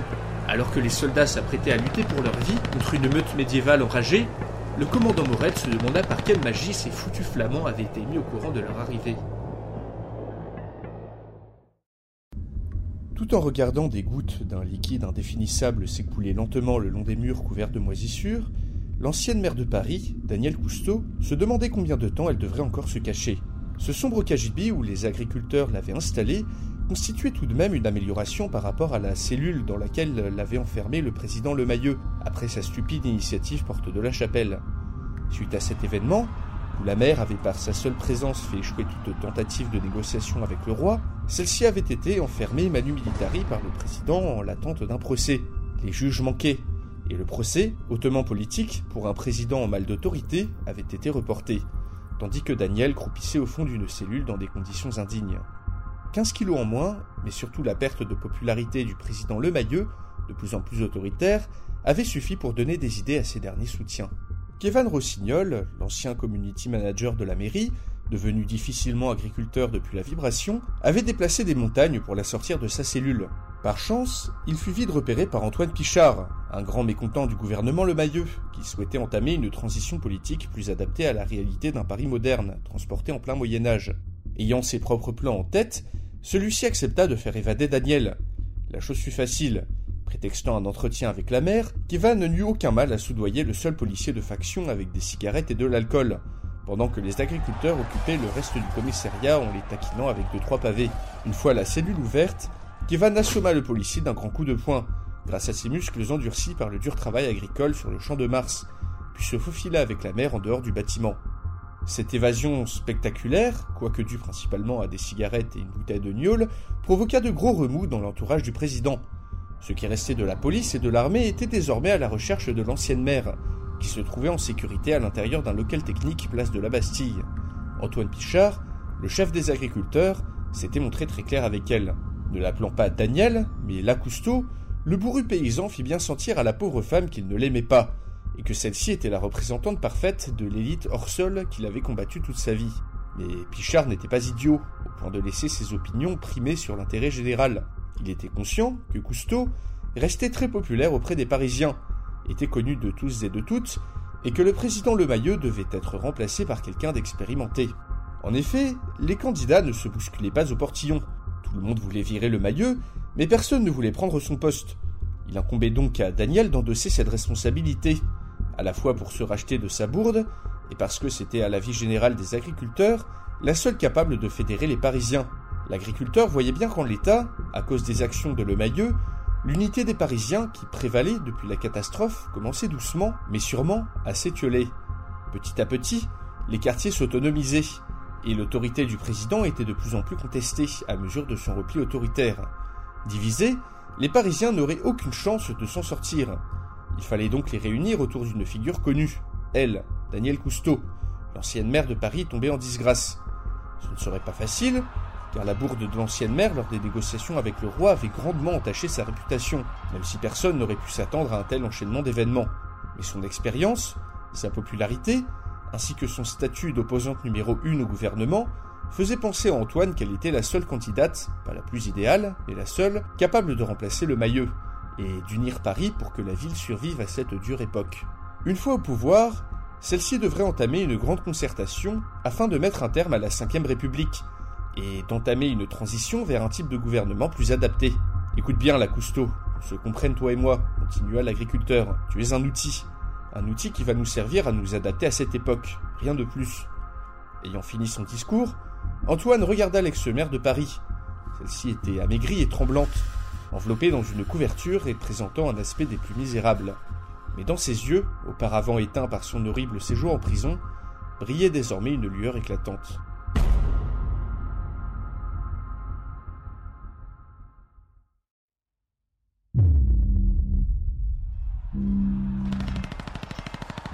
Esquivant de justesse un javelot, le commandant Morel, couvert de sueur et épuisé par le manque d'eau et de sommeil, se mit à couvert pour engager un chargeur dans son arme. Deux jours, deux jours d'enfer, réfugié dans cette église, à subir les assauts des révoltés flamands. Suite à l'embuscade, lors de l'opération commando destinée à neutraliser Nicolas Zahaneukin et impressionner les révoltés, le commandant et ses hommes avaient pu se replier en catastrophe vers l'église Saint-Gilles, au milieu de la place, en vidant leurs chargeurs sur la foule d'hommes en armes qui leur fonçaient dessus. Les Flamands, rendus hésitants par le soudain massacre d'une quinzaine de leurs compagnons en l'espace de quelques dizaines de secondes, avaient fini par se ressaisir et s'étaient lancés à l'assaut de l'église, sans grand succès. Plusieurs tentatives supplémentaires n'avaient abouti qu'à la création d'un tas de cadavres devant l'entrée. Morel avait vu des miliciens empêcher des hommes de mettre le feu à l'église pour faire sortir les Parisiens. Les habitants de Bruges semblaient réticents à l'idée de détruire l'édifice religieux, chose qui avait très sûrement sauvé le commandant et ses hommes. Mais ceux-ci étaient pessimistes. Ils n'avaient que peu de munitions, et une bonne dizaine de ces hommes étaient clairement hors d'état de combattre. Ils ne pouvaient ni tenter une sortie, car il n'était pas question d'abandonner les blessés, ni se laisser capturer et ainsi prendre le risque de laisser tomber des armes modernes entre les mains des Flamands. Il fallait donc combattre jusqu'au dernier homme, et détruire pièce par pièce leur équipement, avant de tomber. Leur seule chance de salut était que l'armée du roi, stationnée en dehors de la ville, donne l'assaut. Mais Philippe six, qui devait le diriger, n'arriverait que d'ici quelques jours. Et Charles d'Alençon, son frère, n'allait sûrement pas prendre l'initiative de venir les sauver. Son dernier chargeur engagé, le commandant Morel regardait ses hommes épuisés, quand soudain, il n'entendit plus un bruit. Jetant un œil prudent dehors, Morel put constater, à sa plus grande surprise, que la place avait été vidée de ses habitants. Au sol, des armes et des cuirasses avaient été abandonnées. Et à la grande surprise du commando, des cavaliers, arborant la bannière du roi de France, s'approchaient dans leur direction. C'était un miracle. L'assaut avait été donné. Ils étaient enfin sauvés. Eh bien, quel massacre! La plupart des Parisiens étaient encore en vie, et pourtant les corps s'empilaient par dizaines tout le long de la place, certains coupés en deux par la sorte de bombe à feu que ces gens qualifiaient de grenade. Du haut de son cheval, un mouchoir devant le nez, pour masquer la puanteur du charnier qui s'était créé devant l'église, Charles d'Alençon, le frère du roi, contemplait le carnage. Sortant de l'église, un des membres de ce commando, en piteux état, s'avançait vers lui. Les mercenaires de son armée passèrent à côté de celui-ci, se dirigeant vers l'église, muni de brancards. C'était le commandant de la troupe parisienne, se dit Charles, alors que celui-ci, de manière tout à fait cavalière, semblait lui demander où était son général, ce Armand, le nobliau parisien à la petite semaine qui l'irritait tant. Charles soupira longuement. Rien ne s'était passé comme prévu. Dans l'église, des cris et des bruits de lutte se firent entendre. Surpris, le commandant parisien eut à peine le temps de se retourner que Charles, d'un nonchalant geste de la main, ordonna à ses hommes de se saisir de lui. Décidément très las, très fatigué, le frère du roi resta sans parler, alors que les Parisiens furent traînés dehors par ses mercenaires et dépouillés de leurs armes. Le petit commandant était furieux, semblait-il, et Charles remarqua que dans ses yeux régnait une profonde incompréhension. « Courageux mais pas malin », pensa Charles, mais ces bourses molles de Flamands devaient l'être encore moins, tout incapables qu'ils étaient à neutraliser les Parisiens par eux-mêmes. Depuis l'arrivée de Paris, en mille trois cent vingt-huit, Charles d'Alençon avait vu son frère Philippe six tomber plus bas que terre, et traîner sa fonction dans la boue.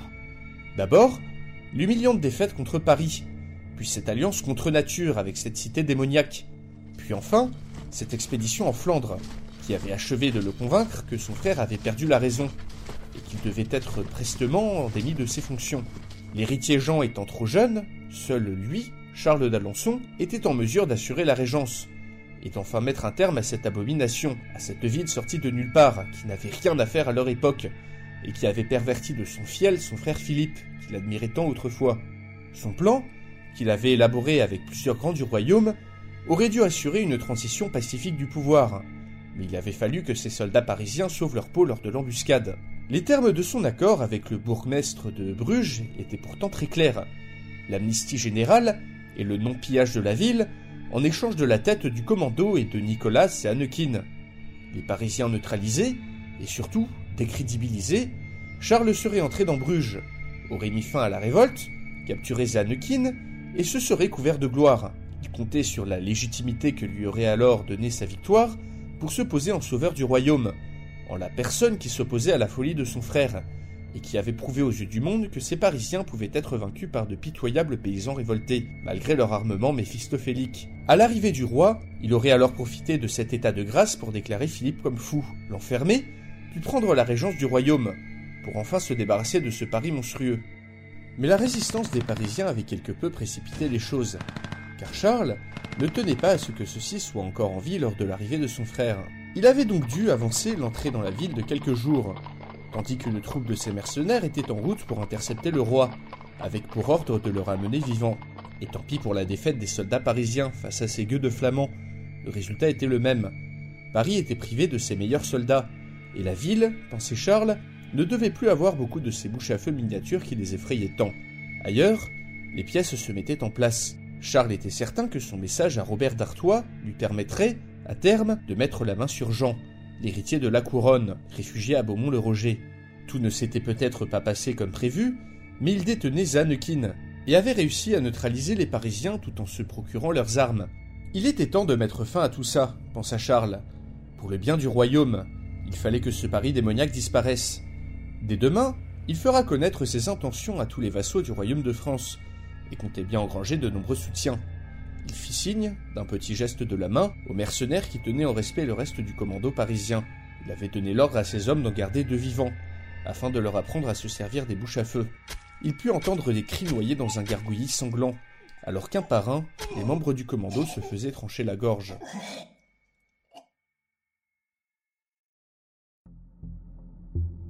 S'il y avait une chose que Yanis admirait chez l'écorcheur, c'était son remarquable sens de l'intuition. Après s'être engagé en tant que mercenaire dans l'armée du roi, le bandit avait flairé le complot et la tromperie, et il n'avait pas eu tort. Il n'avait pas fallu deux jours aux trois compères pour découvrir qu'il se tramait quelque chose dans le camp. Grâce à l'intuition de l'écorcheur, à la remarquable intelligence sociale de la perche, ou du noueux, le surnom qu'il préférait, et enfin, des connaissances parisiennes de Yanis, l'origine de ce coup monté avait été découverte, et leur avait permis de deviser un plan. Plusieurs choses leur avaient mis la puce à l'oreille. Déjà, les mercenaires avinés qui, le soir, braillaient à qui voulait l'entendre que les Parisiens n'allaient pas faire long feu. Ensuite, eh bien, les mercenaires en question. Des types aussi peu recommandables que l'écorcheur, qui pour l'instant passait inaperçu grâce à son visage à moitié brûlé. Ah oui, et puis les visites du valet de Charles d'Alençon aux différents chefs mercenaires. Une chose étrange que le bailli Renaud de Mazy aurait pu remarquer s'il ne persistait pas à rester dans sa tente. C'est lors du départ des troupes du commando que l'écorcheur avait lancé son plan, sachant que le général parisien et Renaud de Mazy n'allaient pas tarder à être mis au fer, voire tués. Le noueux resta avec les mercenaires, qui fourbissaient déjà leurs armes avec une impatience non dissimulée, ayant de toute évidence hâte de s'offrir du parisien au petit déjeuner. Pendant ce temps, l'écorcheur et Yanis se faufilèrent derrière la tente du général parisien et de Renaud de Mazy. Yanis usa de son français moderne afin de se faire passer pour un membre du commando, et réussit à attirer Armand de Clary-Chanteau dans un endroit plus calme, afin de lui exposer le sort que lui réservait Charles d'Alençon. L'écorcheur, pendant ce temps, se chargeait de convaincre Renaud de Mazy qu'ils avaient tout intérêt à s'entendre. Sur un cheval lancé au triple galop, dans la campagne flamande, était juché un Renaud de Mazy furibond. Lui, fuir, quelle infamie, quelle disgrâce! Mais il lui fallait prestement prévenir le roi. À ses côtés, chevauchait le général Armand de Clary-Chanteau et quelques-uns des hommes de confiance du bailli. Le propre frère de Philippe six, le trahir, il n'en revenait toujours pas. Lorsque cet infâme pourceau d'écorcheur, qui lui avait bien semblé reconnaître, était venu le voir, il n'avait tout d'abord pas cru un traître mot de cette prétendue trahison. Puis Armand était venu le rejoindre, accompagné d'un jeune Parisien qui venait de lui montrer, en se cachant, le pillage en règle que subissait le camp des Parisiens depuis leur départ. La trahison était établie, et Renaud, en tant que fidèle du roi Philippe six, ainsi qu'Armand de Clary-Chanteau, en tant que général parisien, étaient les prochaines victimes de ce complot. Il fallait fuir. Par chance, il semblait qu'une partie du commando, restée garder les bateaux, avait réussi à s'enfuir et était toujours en liaison avec Armand, grâce à une étrange boîte en fer permettant de communiquer à distance, à l'aide, semblait-il, d'ondes invisibles appelées radio. Le commando avait failli rentrer au camp du roi pour amener des renforts et libérer leurs collègues coincés dans Bruges, mais avaient été redirigés au dernier moment par le général qui leur avait ordonné de les récupérer sur la côte pour se diriger vers Paris et expliquer la trahison de Charles d'Alençon au président. Ils n'allaient pas pouvoir affronter l'armée de Charles avec cinq soldats, même parisiens. Renaud de Mazy fulminait, car il était désormais redevable à ce pourceau d'écorcheur, ce vil violeur qu'il avait rencontré dans une cellule parisienne au début de la catastrophe. Un pareil personnage ne méritait que son mépris, mais malheureusement, lui et sa petite bande, dont le Parisien, étaient devenus un atout particulièrement important pour le roi. Ils avaient donc conclu un accord. L'écorcheur restait dans l'armée de Charles en tant qu'espion, et Renaud intercéderait en sa faveur pour l'amnistier de la mort du seigneur de Créteil. Une telle promesse était contraire à toutes ses valeurs, à tout son sens chevaleresque, et lui donnait envie de vomir. Mais l'intérêt du roi allait au-delà de ses états d'âme, et le moment venu, l'écorcheur et sa bande se révéleraient être un atout décisif. Alors qu'ils arrivaient sur la côte, ils entendirent au loin une sorte de bêlement continu, caractéristique des véhicules parisiens. Avant de repartir au triple galop, Renaud eut une pensée furtive. Mon Dieu, l'héritier, le petit Jean, est-il en sécurité ? Mais que faire du petit Jean ? Que faire, que faire, que faire ? Dans la grande salle de son château, à Beaumont-le-Roger, Robert d'Artois faisait face à un choix cornélien. Une missive de Charles d'Alençon avait failli le convaincre d'enfermer l'héritier du roi, afin de rejoindre la révolte des grands du royaume. Mais quelques jours plus tard, une missive d'Auguste, directement arrivée depuis l'Angleterre, l'avait enjoint de rester pour le moment fidèle au roi, et l'assurait que tout était sous contrôle. Il avait désormais un choix à faire. Soit rester fidèle au roi, soit le trahir avec son frère, ou bien le trahir avec le roi d'Angleterre. À l'étage du dessous, dormait d'un sommeil paisible et innocent l'héritier du trône de France, le petit Jean, à côté de Mille de Noyer, le conseiller du roi. Allait-il faire confiance à l'archiviste parisien ? Que se passait-il en Flandre en ce moment même ? Il lui fallait se décider rapidement, avant que le roi et ses troupes ne se ressaisissent. Après avoir relu une dernière fois la missive d'Auguste, et relu la missive de Charles, il fit appeler son valet, afin de lui donner l'ordre qui décidera du sort de l'héritier. Tremblant de froid, dans la lugubre infirmerie du château de Windsor, Auguste Thibaudot héla un domestique qui passait, pour exiger qu'on lui apporte de l'eau de vie. La médecine médiévale étant ce qu'elle était, le médecin à qui le roi l'avait confiée insistait pour cautériser ses nombreuses plaies au fer rouge.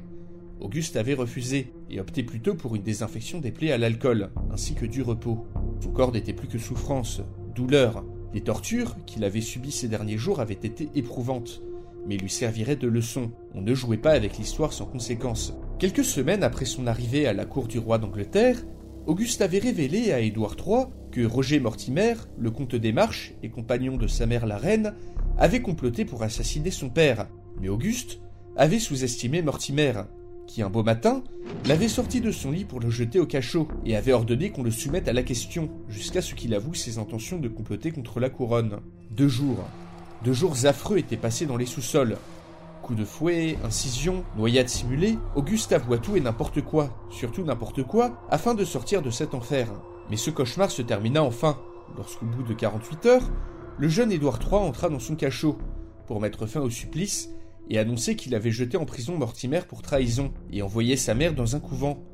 Il avait de toute évidence décidé de faire confiance à Auguste, et venait, deux années plus tôt que dans la réalité, d'acquérir le pouvoir absolu sur la couronne d'Angleterre. Désormais alité suite aux tortures qu'il avait subies, Auguste se perdait dans de tortueuses réflexions. Ayant appris, pour l'expédition parisienne en Flandre, Auguste découvrait à sa plus grande horreur que l'histoire changeait bien plus vite qu'il ne l'avait escompté. Ses connaissances, sur le futur de ce monde, n'auraient bientôt plus aucune utilité devant la rapidité à laquelle Paris avait influé sur la chronologie qu'il connaissait.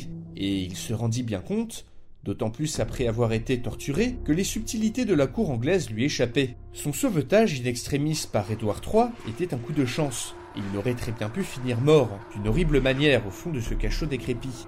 Il avait trop joué de confiance, et devait à l'avenir se montrer bien plus prudent.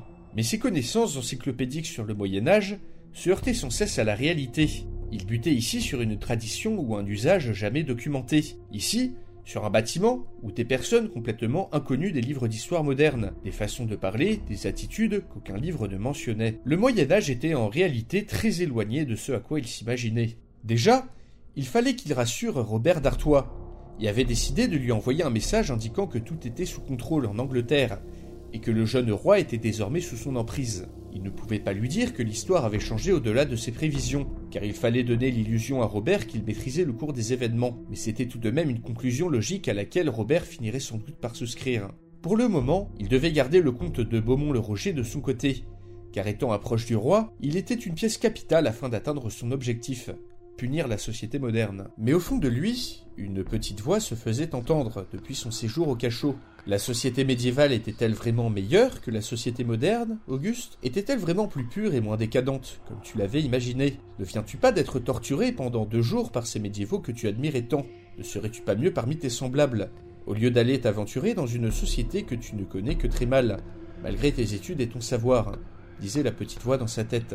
Finalement, est-ce vraiment la société moderne qui est responsable de ton échec ?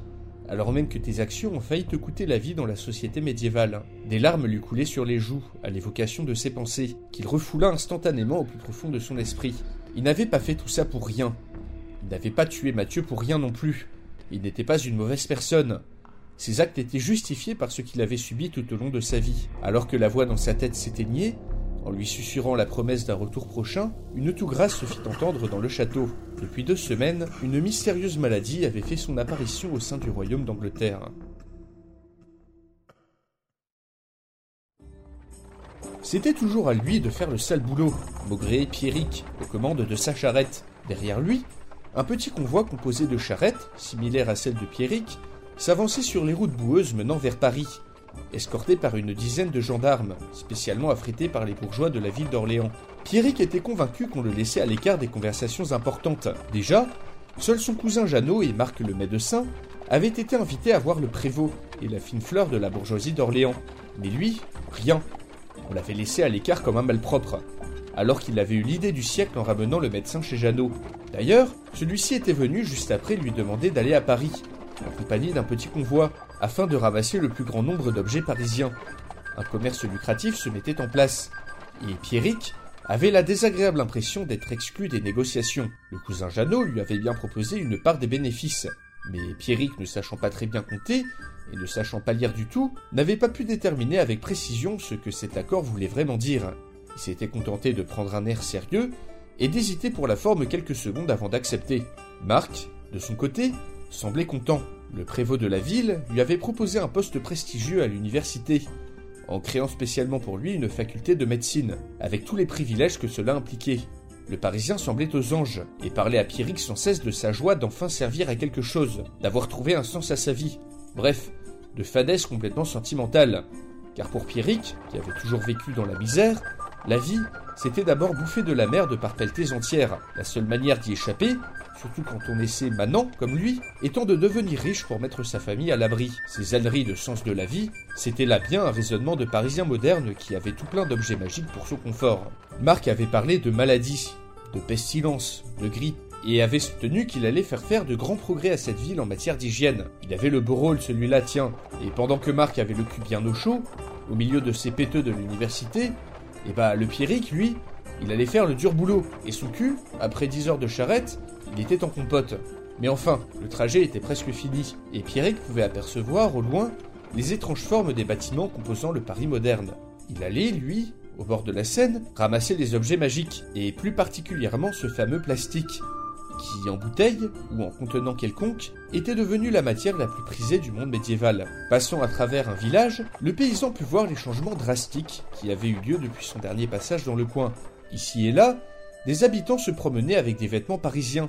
L'homme le plus important du village se devait désormais d'arborer fièrement son t-shirt ou son basket, quel que soit le nom de ces étranges vêtements que Marc avait tenté de lui apprendre. Le plastique, lui, était partout. Dans les champs pour filtrer l'eau, en pot de fleurs, sur la tête des gens pour les protéger de la pluie, ou même en guise de mur. Les meubles des maisons s'étaient également modernisés. L'aspect de certaines tables ou armoires était indubitablement moderne, et avait très sûrement été récupéré à Paris. Au bout de la rue, trônait une carcasse de charrette moderne, qui servait d'habitat à une petite troupe de poules. Globalement, pensa Pierrick, les objets modernes s'étaient très vite mêlés à la vie quotidienne des manants, qui redoublaient d'ingéniosité pour en trouver de nouveaux usages. Le convoi arriva enfin près de la Seine, dans un renfoncement du fleuve à vingt kilomètres de la ville, où tous les déchets charriés par le fleuve avaient été entraînés. Malgré l'appétit médiéval, pour tout ce qui venait de Paris, la nappe d'objets magiques s'étendait encore sur plusieurs centaines de mètres. Il n'y avait qu'à se pencher pour ramasser. Tout en regardant passer une barge qui dérivait tranquillement sur le fleuve, Pierrick continuait de maugréer. La peste soit de mon cousin Jeannot. En m'envoyant faire le sale boulot à sa place, il voulait sûrement se venger de cette vieille dette. Une petite dette de rien du tout. Après tout, Pierrick cessa soudain sa réflexion, alors qu'en plongeant ses mains dans le fleuve, il en sortit ce qui était sans doute une main humaine. Jurant ses grands dieux, le paysan se signa plusieurs fois en reculant précipitamment. Diable, les Parisiens se noient avec leurs objets maintenant, mais que se passait-il donc en amont du fleuve?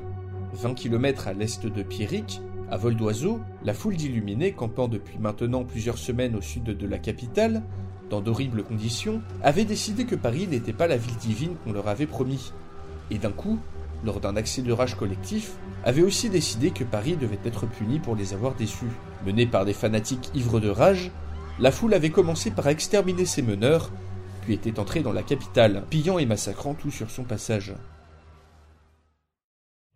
Décidément, l'apparition de ce Paris moderne donnait bien des maux de tête à l'Église. Après des mois de conciles, impliquant des ecclésiastiques de toute l'Europe, ainsi que le Très-Saint-Père, aucune décision, aucune bulle pontificale n'avait été édictée concernant le statut de la ville. Au sein du palais des papes d'Avignon, les questions s'accumulaient sans trouver de réponse. Cette ville était-elle envoyée par le Seigneur? Était-ce un événement annonciateur de la fin des temps? Une épreuve du ciel? Et si oui, quelle en était la signification? Que faire des hérétiques vénérant la ville, qui désormais pullulait dans les campagnes? Et qu'en était-il du clergé local? Alors que l'Europe entière était suspendue à la vie du pape, la division au sein du royaume de France s'empirait de jour en jour. Philippe six de Valois et son frère Charles d'Alençon, désormais en conflit ouvert, s'attachaient à se trouver des soutiens, et la décision du Saint-Père, qui allait trancher en faveur ou en défaveur de Paris, ferait forcément pencher la balance dans l'un ou l'autre des camps. Les questions religieuses se mêlaient donc aux questions politiques. Au sein du palais, les hommes d'église y allaient chacun de leurs avis sur la situation, et certains débats tournaient parfois à l'empoignade. C'était simple, on n'avait jamais vu le clergé dans une telle agitation depuis le grand schisme entre Orient et Occident. La situation avait au moins eu le mérite de rendre claire une chose, l'antipape, nommé par Louis de Bavière, n'avait le soutien de personne, et ce dernier en était enfin arrivé à la table des négociations. Au milieu de tout ça, Pierre Roger, le représentant du pape à la cour de France, était devenu l'homme le plus sollicité d'Avignon. Moult questions lui étaient posées sur cette ville, qu'il ne connaissait finalement que très mal. Lui non plus ne savait plus quoi penser de ce Paris moderne et de son peuple, qui un jour massacrait la chevalerie du roi, puis un autre l'aidait contre la révolte flamande, et contre son frère. Il ne fallait néanmoins pas laisser la politique influer les questions d'ordre spirituel. Pierre en était conscient. C'est pourquoi, lors de la dernière entrevue entre le roi et le président, il avait proposé aux Parisiens de constituer une délégation religieuse, afin de plaider leur cause à Avignon, auprès du Saint-Père. Ainsi, quelques semaines plus tard, cette délégation était enfin arrivée au palais, escortée par les hommes du roi Philippe six.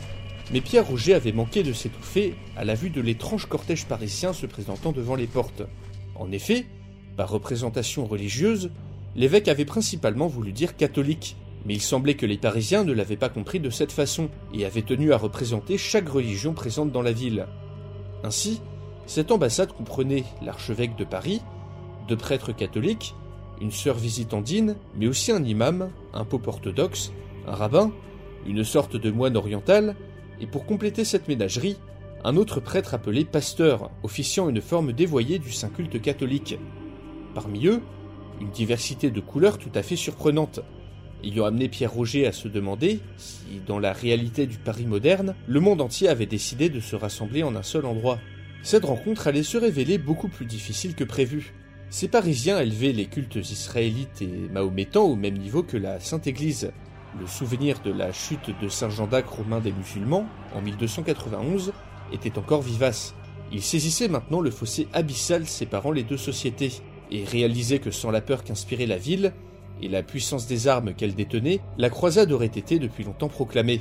Car encore plus que la chute de Saint Jean d'Acre, le souvenir du massacre de la chevalerie française était encore très frais, et le sort réservé aux foules d'hérétiques étant entrées dans Paris avait été un avertissement supplémentaire. Une chose était sûre, l'arrivée de cette délégation allait compliquer encore plus un concile déjà très tendu.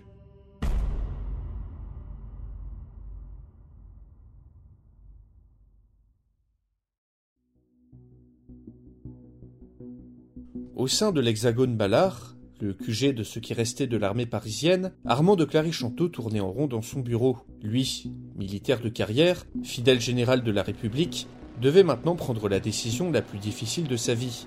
En face de lui, le chef des agriculteurs, Antoine Pichard, attendait patiemment la réponse à sa proposition. Ces dernières semaines avaient été éprouvantes pour tous les Parisiens. Lorsque la foule de pèlerins fanatiques venus de toute la France s'était ruée dans Paris, les habitants de la ville avaient bien cru leur fin arriver. La foule enragée s'était d'abord répandue dans les rues, massacrant et pillant tout sur son passage. Devant cette situation, le président Le Mailleux avait été incapable d'organiser la défense, et manifestement dépassé par l'ampleur du désastre, s'était prostré dans une sorte de mutisme halluciné. Le chef de l'État, sonné, était incapable de formuler un seul ordre cohérent. Son premier ministre avait bien pu prendre quelques mesures pour retarder l'assaut, mais sans aucun ordre du président, la machine gouvernementale s'était retrouvée bloquée. Il avait fallu attendre plusieurs heures, et l'arrivée en zodiaque du général Armand de Clary-Chanteau depuis la Flandre, afin qu'un semblant de défense s'organise enfin. Armand avait réorganisé les troupes et lancé la contre-offensive. Plusieurs escouades avaient été déployées dans le sud de Paris, alors que les pillards étaient occupés à brûler la Grande Mosquée. Un vétéran de la huitième croisade avait semblé reconnaître la forme typiquement orientale du bâtiment et attirer l'attention d'une grande partie de la foule dessus, ce qui avait facilité la tâche des militaires. La mort dans l'âme, mais n'ayant pas le choix devant la sauvagerie des assaillants, Armand avait dû ordonner à ses soldats de tirer dans la foule pour la disperser. Les coups de feu et les premiers morts n'avaient néanmoins pas dissuadé ces fanatiques qui étaient bien décidés à égorger un par un les habitants de ce qu'ils considéraient désormais comme une cité satanique. Les militaires avaient dû continuer à tirer et à pourchasser les pillards pour enfin réussir à disperser les derniers deux jours plus tard. Le bilan était catastrophique. Des milliers de médiévaux étaient morts, de nombreux bâtiments détruits, dont la Grande Mosquée et le Palais du Luxembourg, qui n'étaient plus que ruines fumantes. L'attaque avait également réduit à néant les dernières grandes réserves de munitions parisiennes, et le massacre des pillards, dont beaucoup étaient des enfants, avait poussé de nombreux soldats à déserter. Plus qu'une faillite des militaires à protéger la population, c'était également une faillite morale à laquelle faisaient face les soldats restants. Bien conscients que leur avantage sur le monde médiéval reposait en grande partie sur leur technologie, le processus de fabrication de poudre et de nouvelles munitions, déjà en place depuis plusieurs mois, avait été grandement accéléré par ce massacre, mais restait encore bien trop lent. Armand avait même dû ordonner la remise en état d'armes anciennes du musée de l'armée, et également demandé à ce qu'il restait de ces hommes qu'ils soient capables de manier des armes blanches en dernier recours.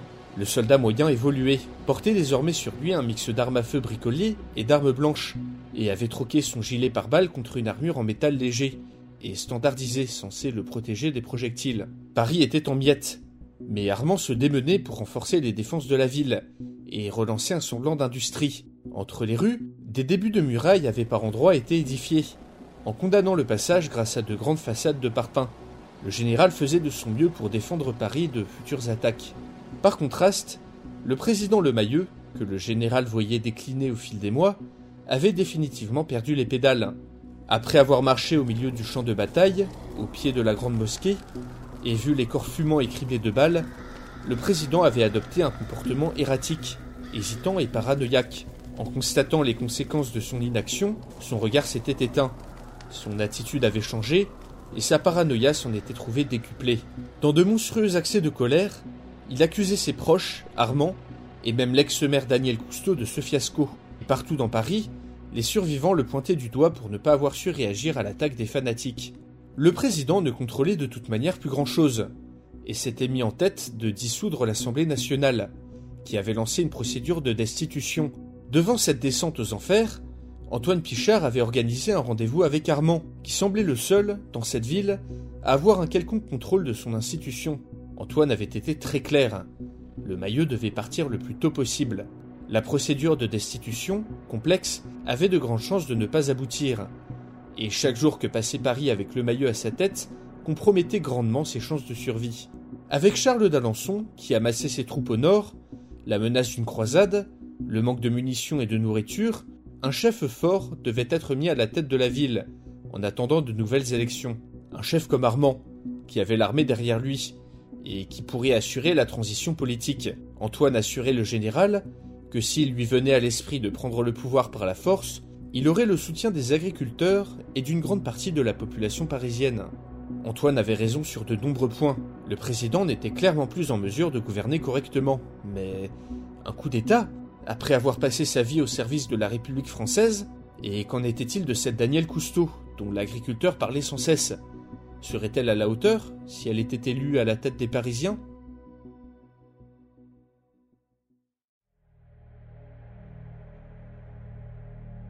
Même si elle était contente d'enfin pouvoir ressortir à l'air libre, Danielle Cousteau, l'ex-maire de Paris, était effrayée par les changements qu'avait subis la ville en seulement six mois. Sur les berges de la Seine, les crues, dues à la disparition des barrages en amont du fleuve, s'étaient enfin calmées. Des carcasses de voitures et de péniches émergeaient de ci de là, tandis que les trottoirs submergés pendant des mois s'étaient considérablement dégradés. Les bâtiments, eux, tombaient en ruine, Les fenêtres cassées ou les toits troués faisaient désormais partie du paysage. La nuit, la lumière des torches avait remplacé celle des lampadaires. Les voitures ne roulaient plus et avaient été remplacées par des charrettes, des vélos ou des pousse-pousse. La vie quotidienne des Parisiens s'en était retrouvée transfigurée. Mais loin de s'en plaindre, les Parisiens survivants avaient fini par s'adapter. Tout devait désormais avoir une utilité. Paris, capitale de la mode, c'était terminé. Le maquillage ou autres accessoires coquets avaient été remplacés par des jeans sales et troués, de gros pulls en laine ou encore de grosses bottes pour ceux qui en avaient. Les dures conditions de vie faisaient ressembler de plus en plus les Parisiens à des paysans mi-médiévaux, mi-modernes. Vestimentairement parlant, les deux mondes s'influençaient. Les médiévaux, par exemple, se cousaient désormais des poches sur tous leurs vêtements. Mais le changement le plus impressionnant était social. Paris n'avait plus rien à voir avec la fourmilière moderne et individualiste d'avant, et ressemblait plus à un grand village où tout le monde se connaissait. S'arrachant à ses réflexions, Danielle s'engagea dans une petite rue près de la place de la Bastille, où se tenait un marché. Les seules traces de technologie moderne fonctionnelle étaient des dynamos, destinés à produire de l'électricité pour des perceuses ou des scies. Mais à l'intérieur des bâtiments, Danielle savait que de grands ateliers s'étaient mis en place, produisant poudre noire, recyclant des métaux ou cultivant d'immenses potagers d'intérieur. Antoine Pichard lui avait expliqué que depuis le massacre des pèlerins et l'organisation de milices par quartier, les médiévaux avaient plus ou moins cessé de piller tout et n'importe quoi dans Paris. Le grand pillage, comme cette période était surnommée, avait cessé. Ce qui restait des médiévaux dans Paris étaient soit des marchands, soit des miséreux prêts à se faire exploiter par des Parisiens peu scrupuleux, en échange de babioles modernes sans valeur. Tout en évitant une bande de gamins courant dans la rue, Danielle adressa un salut à une bande d'agriculteurs patibulaires qui surveillaient le marché, armés d'un assortiment de gourdins en tout genre. La police ne venait plus ici, car le Mailleux, dans un accès de paranoïa, avait ordonné à tous les fonctionnaires restants de protéger le huitième arrondissement, où était le palais de l'Élysée, ce qui était aussi la raison pour laquelle Danielle Cousteau, qui était recherchée, pouvait se balader à l'air libre. Parmi ceux qui la reconnaissaient, personne ne semblait lui tenir rigueur de l'erreur qui l'avait jetée en prison. Les Parisiens avaient bien d'autres soucis à se faire, et se fichaient bien que la bourde de Danielle écoutait la vie à des milliers de chevaliers. Au moins, celle-ci n'avait pas laissé les Parisiens se faire massacrer par une horde de pèlerins fanatiques. D'ailleurs, elle espérait qu'Antoine arriverait à persuader ce général, Armand de Clary-Chanteau, d'organiser une prise du pouvoir. Danielle était optimiste quant au plan. Une fois le Mailleux dégagé, une concertation serait organisée pour réécrire la Constitution, afin de l'adapter au monde dans lequel se trouvait désormais Paris. Par la suite, des élections seraient organisées, qui devraient mieux refléter les différents quartiers de la capitale, et auxquels elle comptait bien participer. Il fallait néanmoins faire tout cela avant la fin de l'hiver, car Charles d'Alençon, qui rassemblait ses troupes au nord de la capitale, comptait attaquer au printemps. Pour le moment, Paris était incapable de frapper préventivement, et le roi, à qui Le Mailleux avait fourni de l'or avant l'attaque des pèlerins, ne disposait que de troupes réduites. En attendant la fin du mauvais temps, qui rendait impossible toute opération militaire d'envergure, le plus grand danger ne venait pas de l'extérieur, mais bien de l'intérieur. En effet, après les élections législatives anticipées ayant eu lieu quelques mois plus tôt, les royalistes avaient refait leur entrée au Parlement, et constituaient désormais une force politique de plus en plus importante. Menés par leur chef de groupe, Tanguy Antenaise, issu d'une vieille famille de la noblesse française, les royalistes avaient enfin mis leurs différents dynastiques de côté, pour se mettre d'accord sur une chose. Paris devait intégrer le royaume de France, et accepter Philippe six de Valois comme souverain. De plus en plus populaire dans certains quartiers, cette alternative à la République gagnait le soutien d'une partie des Parisiens, fatigués des conflits, et désireux de s'intégrer pleinement au Moyen-Âge, quitte à perdre certaines libertés. Un programme stupide, pensait Danielle, qui méprisait cette noblesse désargentée tentant de retrouver leurs privilèges. Ce Tanguy Antenaise et ses petits amis voulaient ramener Paris à l'époque féodale et détruire les libertés acquises par la Révolution.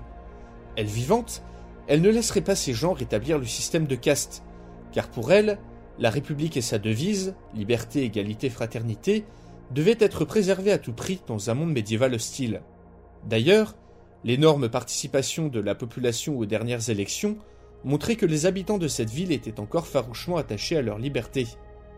Prenant des nouvelles auprès des miliciens, Danielle apprit que le projet de muraille verte entourant Paris avançait à petits pas, mais que pour le moment, les seules choses qu'avaient ramené les agriculteurs des champs étaient plusieurs techniques oubliées d'agriculture.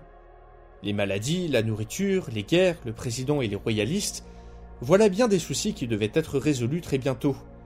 Car si Daniel se rappelait bien de ses cours d'histoire, la guerre de Cent Ans et la peste noire n'étaient pas si loin.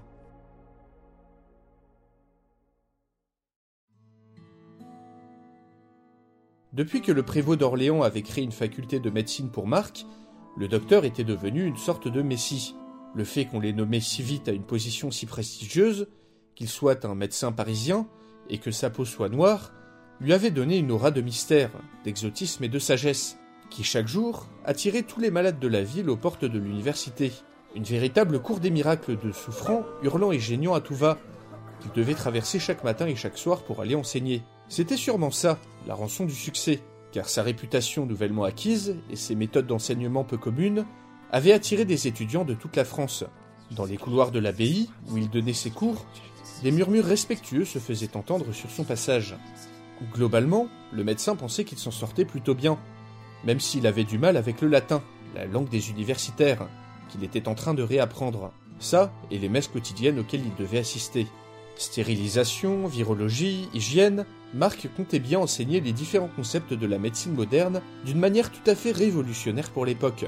Avec ses connaissances, le médecin réunionnais venait bousculer toutes les certitudes médicales de nombreuses personnes, ce qui ne lui attirait pas que des amis. Mais Marc n'en avait cure, et était décidé à changer en bien le cours de l'histoire. En effet, la peste noire allait bientôt déferler sur l'Europe, et le médecin était convaincu qu'en enseignant de bonnes pratiques d'hygiène et des rudiments de virologie à ses étudiants, il parviendrait à grandement limiter la propagation de la pandémie, au moins à Orléans. Sans oublier bien sûr la souche de grippe moderne que les Parisiens avaient ramenée avec eux, qui dans certains villages emportait dix à quinze pour cent de la population. Bref, il avait beaucoup de travail, mais un travail gratifiant qui sauverait peut-être des dizaines de milliers de vies. Et malgré ses horaires impossibles, il avait tout de même trouvé le moyen d'attirer l'œil de la fille du prévôt, chez qui il allait régulièrement souper. Une certaine Constance, mignonne et modeste petite brune de dix-neuf ans, un âge très avancé selon son père qui désespérait de la marier un jour. Mais le nouveau statut et le prestige de Marc avaient donné des idées à l'officier royal, qui un soir lui avait tout simplement offert sa fille en mariage, ce que Marc avait poliment refusé. Néanmoins, le prévôt était insistant, et cette Constance diablement jolie. Tout ceci était si rapide, et Marc voulait connaître un peu plus la demoiselle avant d'accepter de se marier avec. Il fallait qu'il demande des conseils à Pierrick sur la manière médiévale de faire la cour.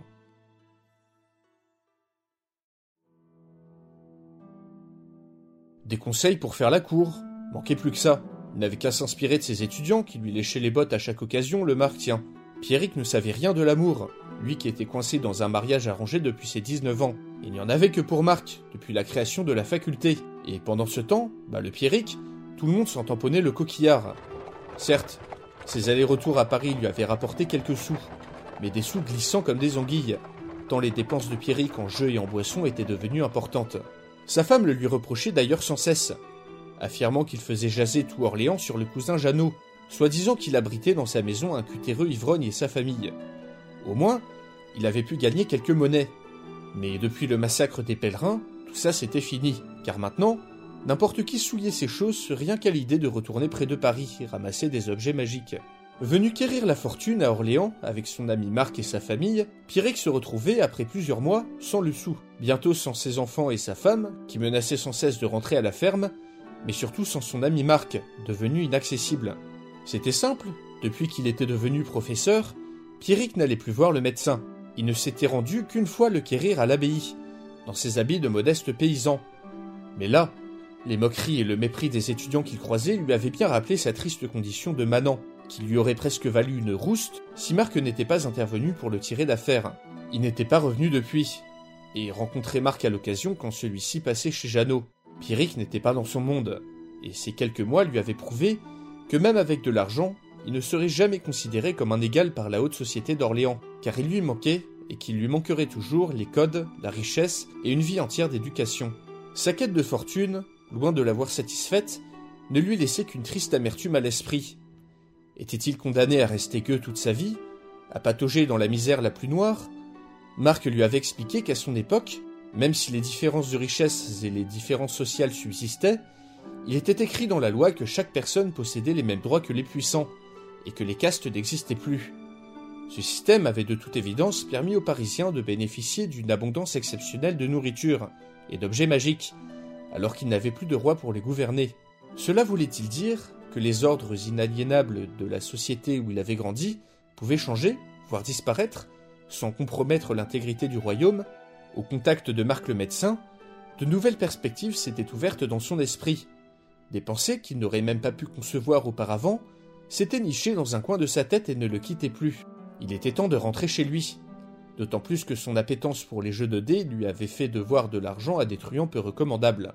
Pierrick le savait, il ne trouverait pas son bonheur à Orléans, et la mort dans l'âme finit un beau jour par dire adieu à Marc pour s'en retourner dans son village natal, la tête farcie de nouvelles idées qu'il tentait de mettre en ordre. Depuis deux semaines, un froid glacial s'était établi à Beaumont-le-Roger, alors qu'un épais manteau de neige avait recouvert la campagne. Dans la salle commune, grelottait Robert d'Artois et sa famille, rassemblés autour de l'âtre et emmitouflés dans d'épaisses fourrures. « Ma femme ne pipe mot depuis quelques jours », pensait Robert. Elle était trop perspicace et avait dû découvrir la vérité sur les événements qui s'étaient tenus dans ce château. Peu après la trahison de Charles d'Alençon, Robert avait dû faire un choix entre rejoindre la Conjuration ou faire confiance au plan d'Auguste. Un choix qui avait été précipité par deux choses. D'une, la nouvelle que Jeanne de Valois, la reine elle-même, avait immédiatement rassemblé une petite troupe afin d'aller chercher son fils Jean, que le roi avait confié à Robert. Manifestement, la mère craignait qu'il ne rejoigne la Conjuration, et avait décidé de récupérer l'héritier sans attendre son mari, alors à l'autre bout du royaume. Et de deux, le conseiller Mildenoyer, qui accompagnait l'héritier, et qui avait été surpris à fouiller dans ses correspondances. Ce diable avait-il découvert la teneur de ses échanges avec Auguste? Robert n'avait pas pu laisser ça au hasard, et quelques jours plus tard, lors d'une nuit sans lune, le brave conseiller avait malencontreusement glissé des remparts et s'était fracassé la nuque en contrebas. Point de chance pour lui. Il était vrai que le chemin de ronde, à Beaumont-le-Roger, devenait très glissant une fois l'hiver venu. Mais cette mort était bien suspecte, et il fut très dur, une fois la reine arrivée, de la convaincre que celle-ci était le résultat d'un accident. Robert savait que Jeanne de Valois se méfiait de lui. Ainsi, il avait fait le choix de suivre le plan d'Auguste. Et une fois la reine arrivée devant son château, il l'avait fait accueillir avec les honneurs et lui avait immédiatement présenté son fils, vivant et en bonne santé, tout en lui apprenant le malheureux accident de son conseiller. Il avait bien fait, car quelques semaines après la trahison de Charles, celui-ci n'était pas en bonne posture. Et la comtesse Mao, qui possédait le comté d'Artois qu'il convoitait, s'était rangée du côté du roi. Il était donc persuadé d'être dans le camp des gagnants, et restait dans les bonnes grâces de la couronne, tout en faisant confiance à Auguste pour la suite. Malgré tout, il ne fallait pas que cette satanée boiteuse de reine ne découvre la vérité sur la disparition de son conseiller.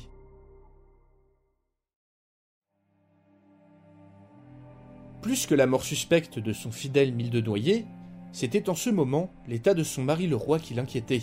Tout en assistant à la messe dédiée à la sauvegarde de la couronne, la reine se tourna vers son mari, qui, à genoux, était plongé dans une intense prière. Autour d'eux, les grands du royaume restés fidèles ne priaient, manifestement pas avec le même entrain. Jeanne de Valois était peut-être boiteuse, mais elle n'était pas idiote. Et au sein de la cour, elle pouvait bien voir que les nobles restés fidèles au roi étaient suspendus à la décision du pape. Cette absence de loyauté et ses calculs politiques rendaient Philippe nerveux et aigri. Le roi pestait sans cesse contre l'absence de dévouement des grands du royaume, qui avaient soit rejoint la rébellion de son frère, soit n'attendait qu'un signe de faiblesse de sa part et de celle de Paris pour le faire. Une chose positive néanmoins était le retour de l'héritier à la cour, après son séjour à Beaumont-le-Roger. Jeanne était convaincue que la mort de Mildenoyer n'avait rien d'un hasard. Son conseiller avait forcément dû mettre la main sur quelques secrets compromettants, que Jeanne se devait de découvrir au plus tôt. Dans tous les cas, il semblait que ces messieurs de la cour ne médisaient plus sur son compte. Il était vrai que sa petite expédition armée à Beaumont-le-Roger leur avait montré ce qu'elle était capable de faire pour protéger son fils et la couronne.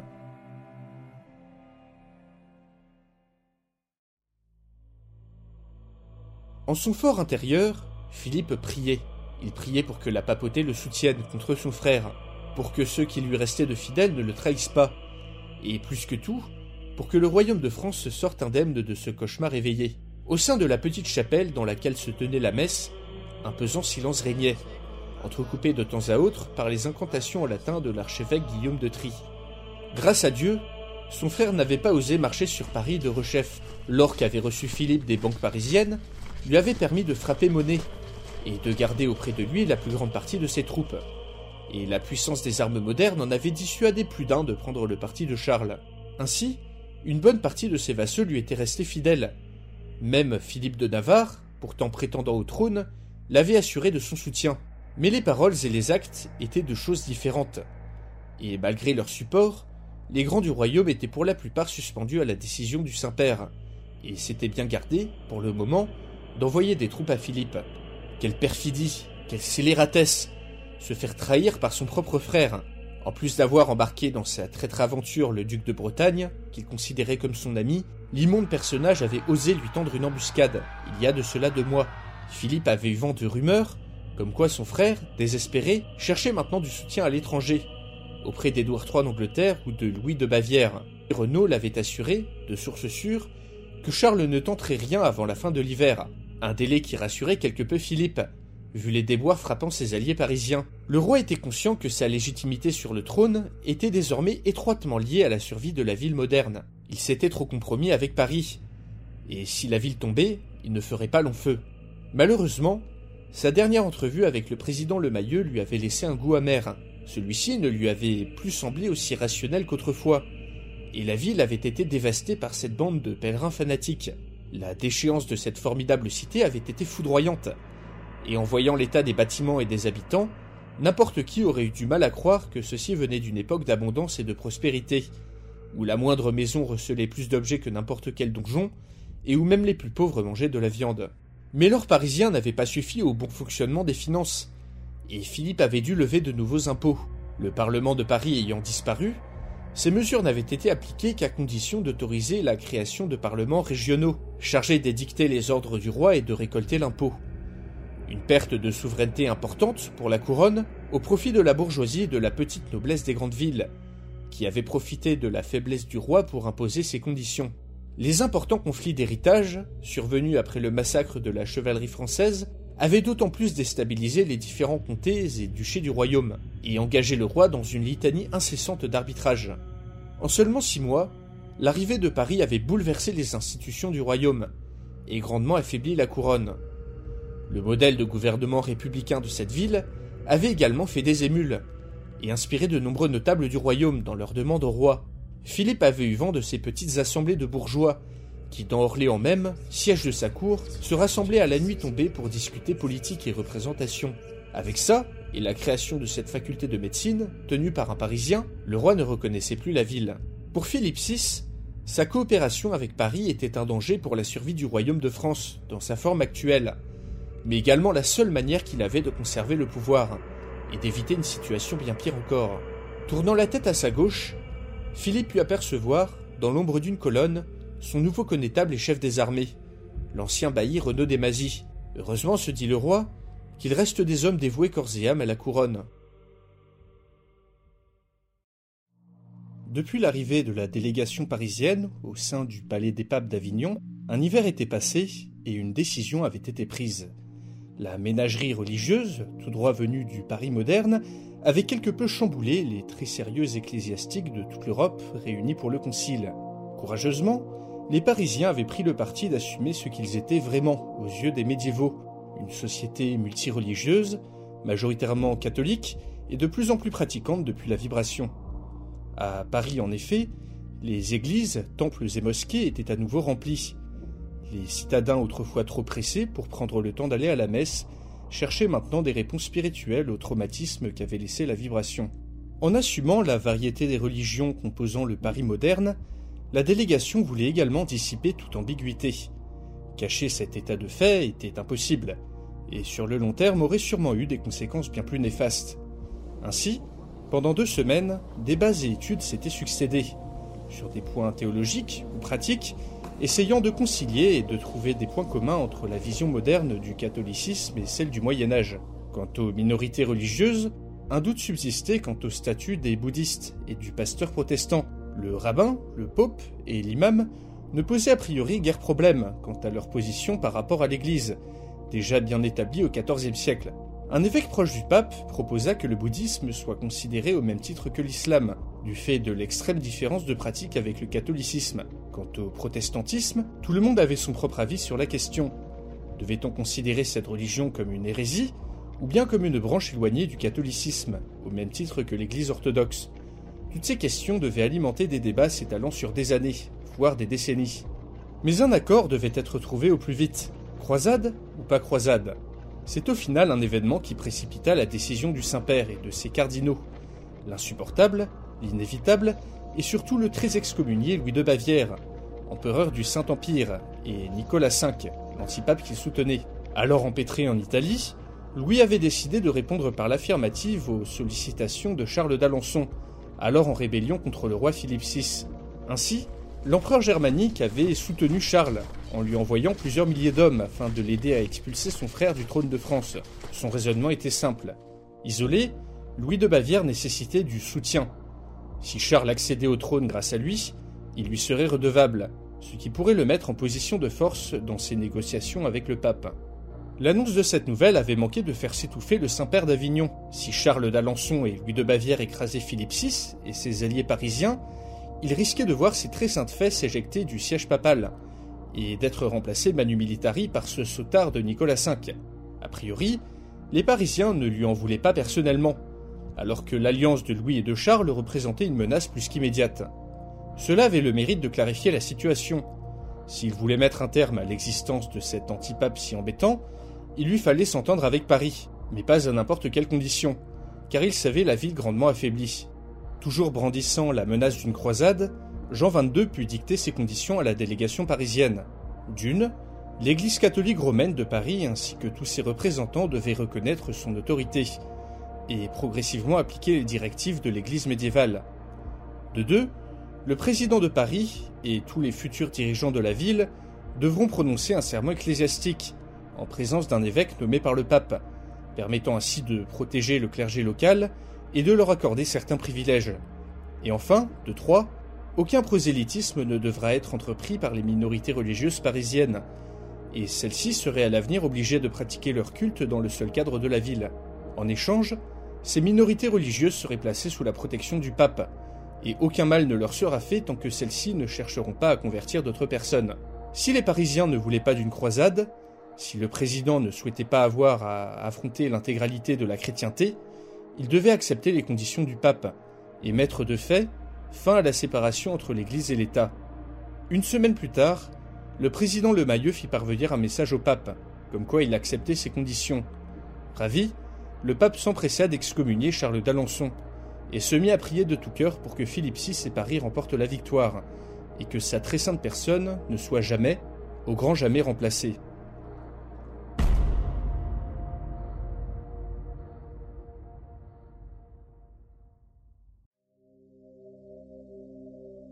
Le charnier était immense, et couvrait la plus grande partie de la rue menant aux ruines fumantes de la Grande Mosquée.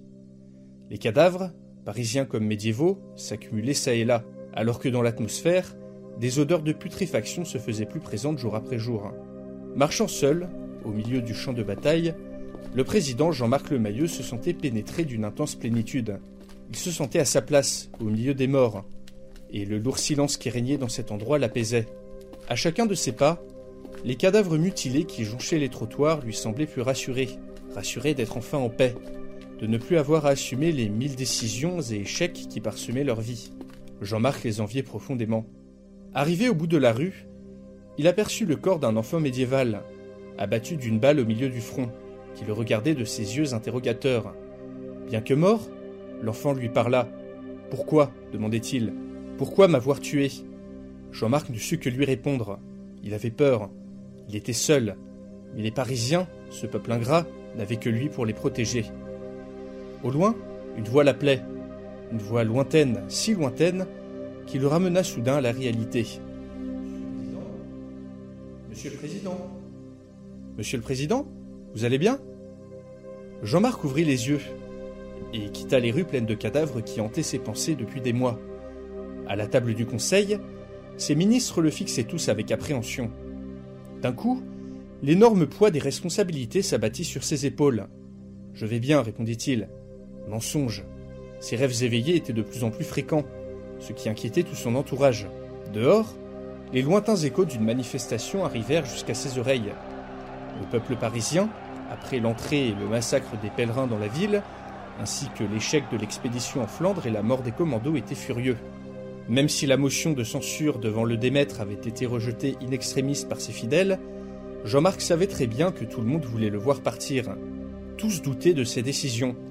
La preuve étant qu'il avait dû faire face à une fronde de son cabinet, alors qu'il s'apprêtait à rejeter les conditions du pape. À contre-cœur, il avait dû accepter l'accord. Ses lâches de conseillers maintenaient qu'il n'était pas en mesure d'affronter l'Europe entière, même avec toutes les technologies du monde. Foutaise, pensait le président, persuadé que Paris était encore en mesure de dicter ses conditions au monde médiéval. Maintenant, quelques heures avant la bataille, Jean-Marc ne savait plus à qui se fier. Alors que tous attendaient qu'il prenne la parole, un messager entra dans la pièce et alla chuchoter un message à son oreille. Jean-Marc se leva. « L'armée de Charles arrive bientôt, dit-il. Je dois partir au Q G de campagne rejoindre l'état-major. »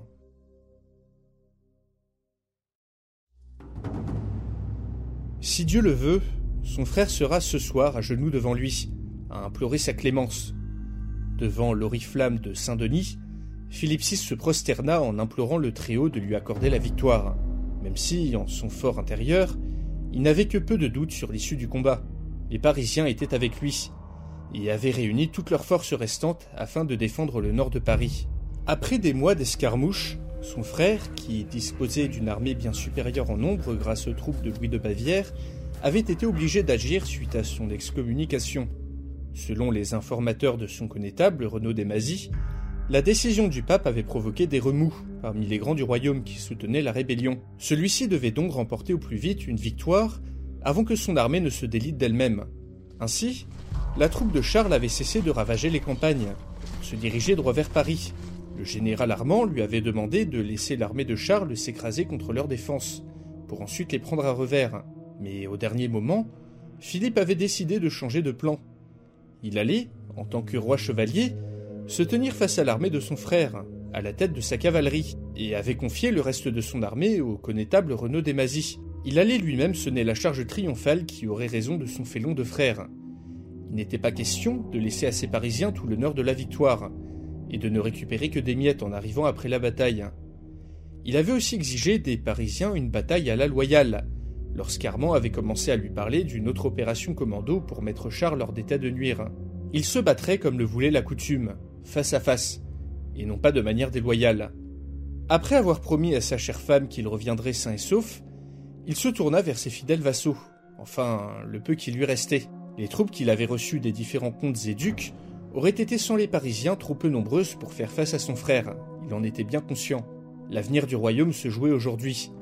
Se relevant, il marcha d'un pas preste à côté des barricades parisiennes, faites de tranchées et de sacs de sable, contourna un long tube de fer, puis devant ses hommes, enfourcha son cheval, tira son épée, et en chœur avec ses soldats, hurla de toutes ses forces le cri de guerre du roi de France, avant de partir au triple galop prendre la tête de sa cavalerie.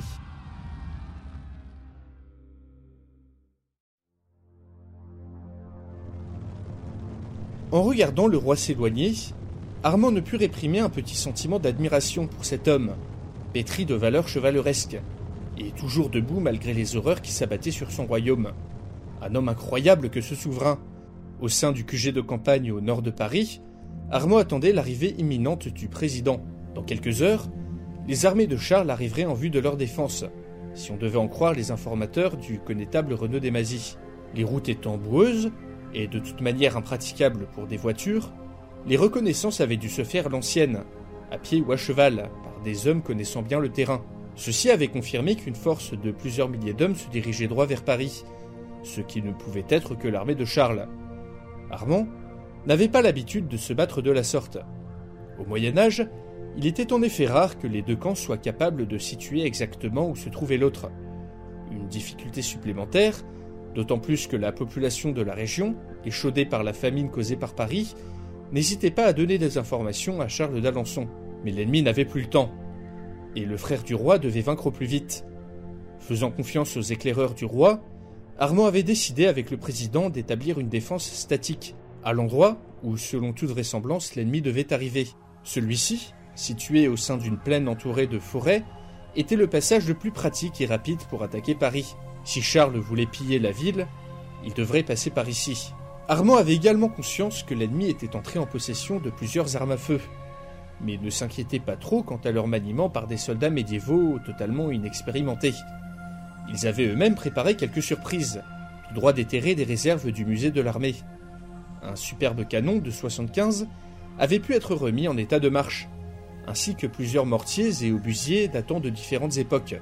À Paris, se tenait également prêt le seul hélicoptère ayant survécu à la catastrophe, un modèle civil que l'ajout d'une mitrailleuse M cent trente-quatre Vulcain sur le côté avait converti en modèle militaire. Les dernières réserves d'essence disponibles étaient juste suffisantes pour le faire voler quelques heures en cas d'extrême urgence.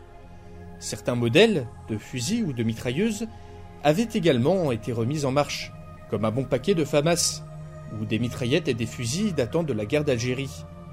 Ce déploiement de force aurait fait rire n'importe quelle armée moderne, mais face aux médiévaux, ces joujoux feraient leur petit effet. La cavalerie du roi, postée à droite de leur dispositif défensif, leur procurerait un excellent moyen de poursuivre et d'anéantir les dernières forces de l'adversaire, tandis que le gros de l'armée royale, mené par Renaud de Mazy et posté plusieurs kilomètres à l'ouest, irait prendre à revers Charles, si celui-ci se révélait plus coriace que prévu. La cavalerie de la garde républicaine restait en réserve à l'arrière du dispositif. Tout était bien en place, sauf une chose. Cet idiot de Jean-Marc Le Mailleux avait insisté pour que tous les soldats parisiens restent au même endroit, à proximité de la ville, alors qu'Armand souhaitait en envoyer quelques-uns accompagner l'armée de Renaud de Mazy, juste au cas où. Le président, parano comme à son habitude maintenant, n'avait accepté que le déploiement d'une liaison radio, et était persuadé qu'il fallait garder l'intégralité des forces parisiennes ensemble, afin d'éviter les victimes inutiles. La perte du commando en Flandre avait grandement dû jouer dans sa décision. Armand avait néanmoins envoyé quelques hommes de confiance auprès de Renaud de Mazy, officiellement pour protéger la liaison radio, officieusement pour avoir des armes à feu dans le coin si quelque chose tournait mal. La voiture du président arriva avec peine près du Q G. Dans la petite plaine qui ferait office de champ de bataille, les oiseaux s'étaient tus, et un pesant silence régnait désormais. Deux jours de marche forcée, ça te crevait n'importe quel homme. Mais à ce rythme infernal, il n'allait pas tarder à atteindre Paris. Une hallebarde en main, son pistolet caché sous sa tunique, Yanis marchait, et marchait encore, noyé dans l'armée de Charles d'Alençon, se dirigeant droit vers la bataille. À ses côtés, l'écorcheur et le noueux se trimballaient avec leur lourd pactage. Après l'arrivée des renforts de Louis de Bavière, il y a de ça plusieurs semaines, les officiers n'avaient cessé de répéter aux mercenaires que le dénouement de la campagne approchait, et que les vingt mille hommes qui composaient la troupe allaient pouvoir piller Paris et ses immenses richesses. Cette perspective était sûrement la seule chose qui retenait encore les mercenaires. En effet, le pillage du nord du royaume s'était révélé peu fructueux. Les villes et villages, déjà touchés par l'arrêt du commerce avec Paris, étaient aussi pour la plupart victimes de cette épidémie de grippe, qui touchait également de nombreux soldats. Et à part d'obscurs objets parisiens à la valeur discutable, les mercenaires n'avaient pas pu piller grand-chose. Récemment, Yanis et l'écorcheur avaient échappé de justesse à la pendaison. Charles d'Alençon savait que des espions rôdaient dans son camp, et avait fait pendre plusieurs personnes soupçonnées de donner des informations à Philippe six. Depuis, Yanis et l'écorcheur n'avaient pas pu envoyer de message à Renaud de Mazy, et n'avaient donc pas pu le prévenir du changement de dernière minute concernant le plan. Car depuis plusieurs jours, l'écorcheur, qui connaissait bien la région, marmonnait que le chemin pris par le gros de la troupe n'aboutirait pas exactement au nord de Paris. Tout ça puait un peu, d'autant plus que les armes à feu des commandos parisiens étaient introuvables, malgré leurs recherches. Que préparait donc Charles avec ses fusils d'assaut? Les commandos capturés auraient-ils dévoilé les secrets d'utilisation de ces armes? Dans tous les cas, Yanis avait toujours son pistolet et ses quelques balles auprès de lui, en cas d'extrême urgence.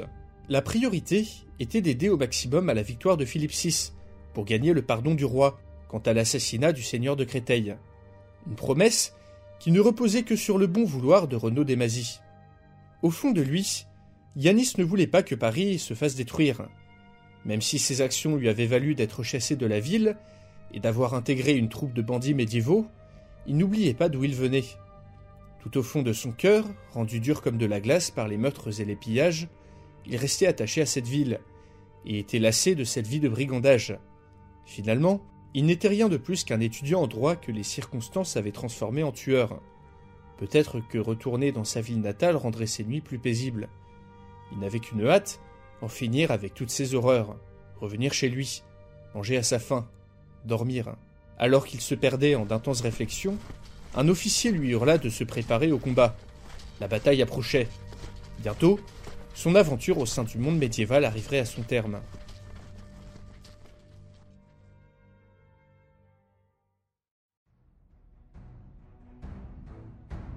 Au loin, à l'autre bout de la petite plaine qui faisait face aux Parisiens, une fumée noirâtre émergea tout le long du champ de bataille. Les soldats, bien à l'abri dans leurs tranchées, attendaient patiemment l'arrivée de l'ennemi. Après quelques minutes, la fumée se fit plus nette. Il semblait que les médiévaux avaient enfin compris que les armes parisiennes n'étaient pas magiques, et disposaient seulement d'une portée et d'une dangerosité accrue. Ainsi, ils tentaient de masquer leur avancée par un écran de fumée, afin d'arriver à une distance qui leur serait plus favorable. Ils apprennent vite, pensa le général, très intelligent de leur part. Mais même si la fumée rendait les tirs de front imprécis, ils pouvaient toujours se servir de l'artillerie. Les éclaireurs qu'il avait postés sur les côtés du champ de bataille lui communiquèrent par radio des coordonnées très précises. Sur un mouvement de bras du général, le canon de soixante-quinze se mit à tonner. Au rythme de vingt obus par minute, l'armée de Charles put avoir un aperçu d'une énième et terrifiante technologie moderne. À la fumée des bottes de paille en feu s'ajoutèrent la fumée des explosions, dirigée toujours plus précisément par les éclaireurs parisiens.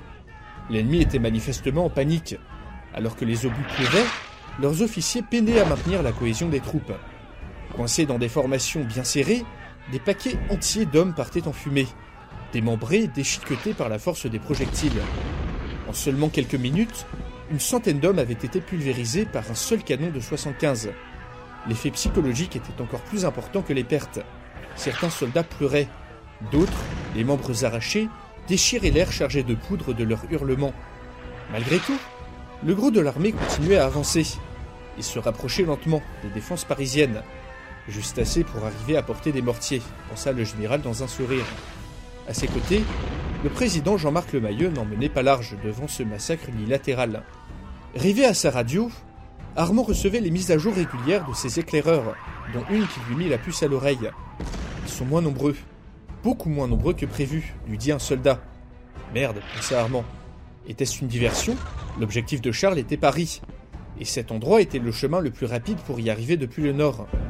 Quand l'évidence se transperça, dans le plan de base, le roi n'était pas censé se trouver avec eux, mais à la tête de son armée, quelques kilomètres à l'ouest. L'armée que le président avait interdit de défendre en y envoyant des hommes, soi-disant pour économiser les forces. Les mortiers s'étaient mis à tonner, et les soldats disposant des armes à la plus longue portée abattaient un par un les officiers ennemis. En face, la retraite fut sonnée dans le plus grand désordre. Les hommes de Charles laissaient des centaines d'hommes sur le terrain, et n'avaient même pas pu tirer une seule flèche sur les Parisiens. A-t-on gagné?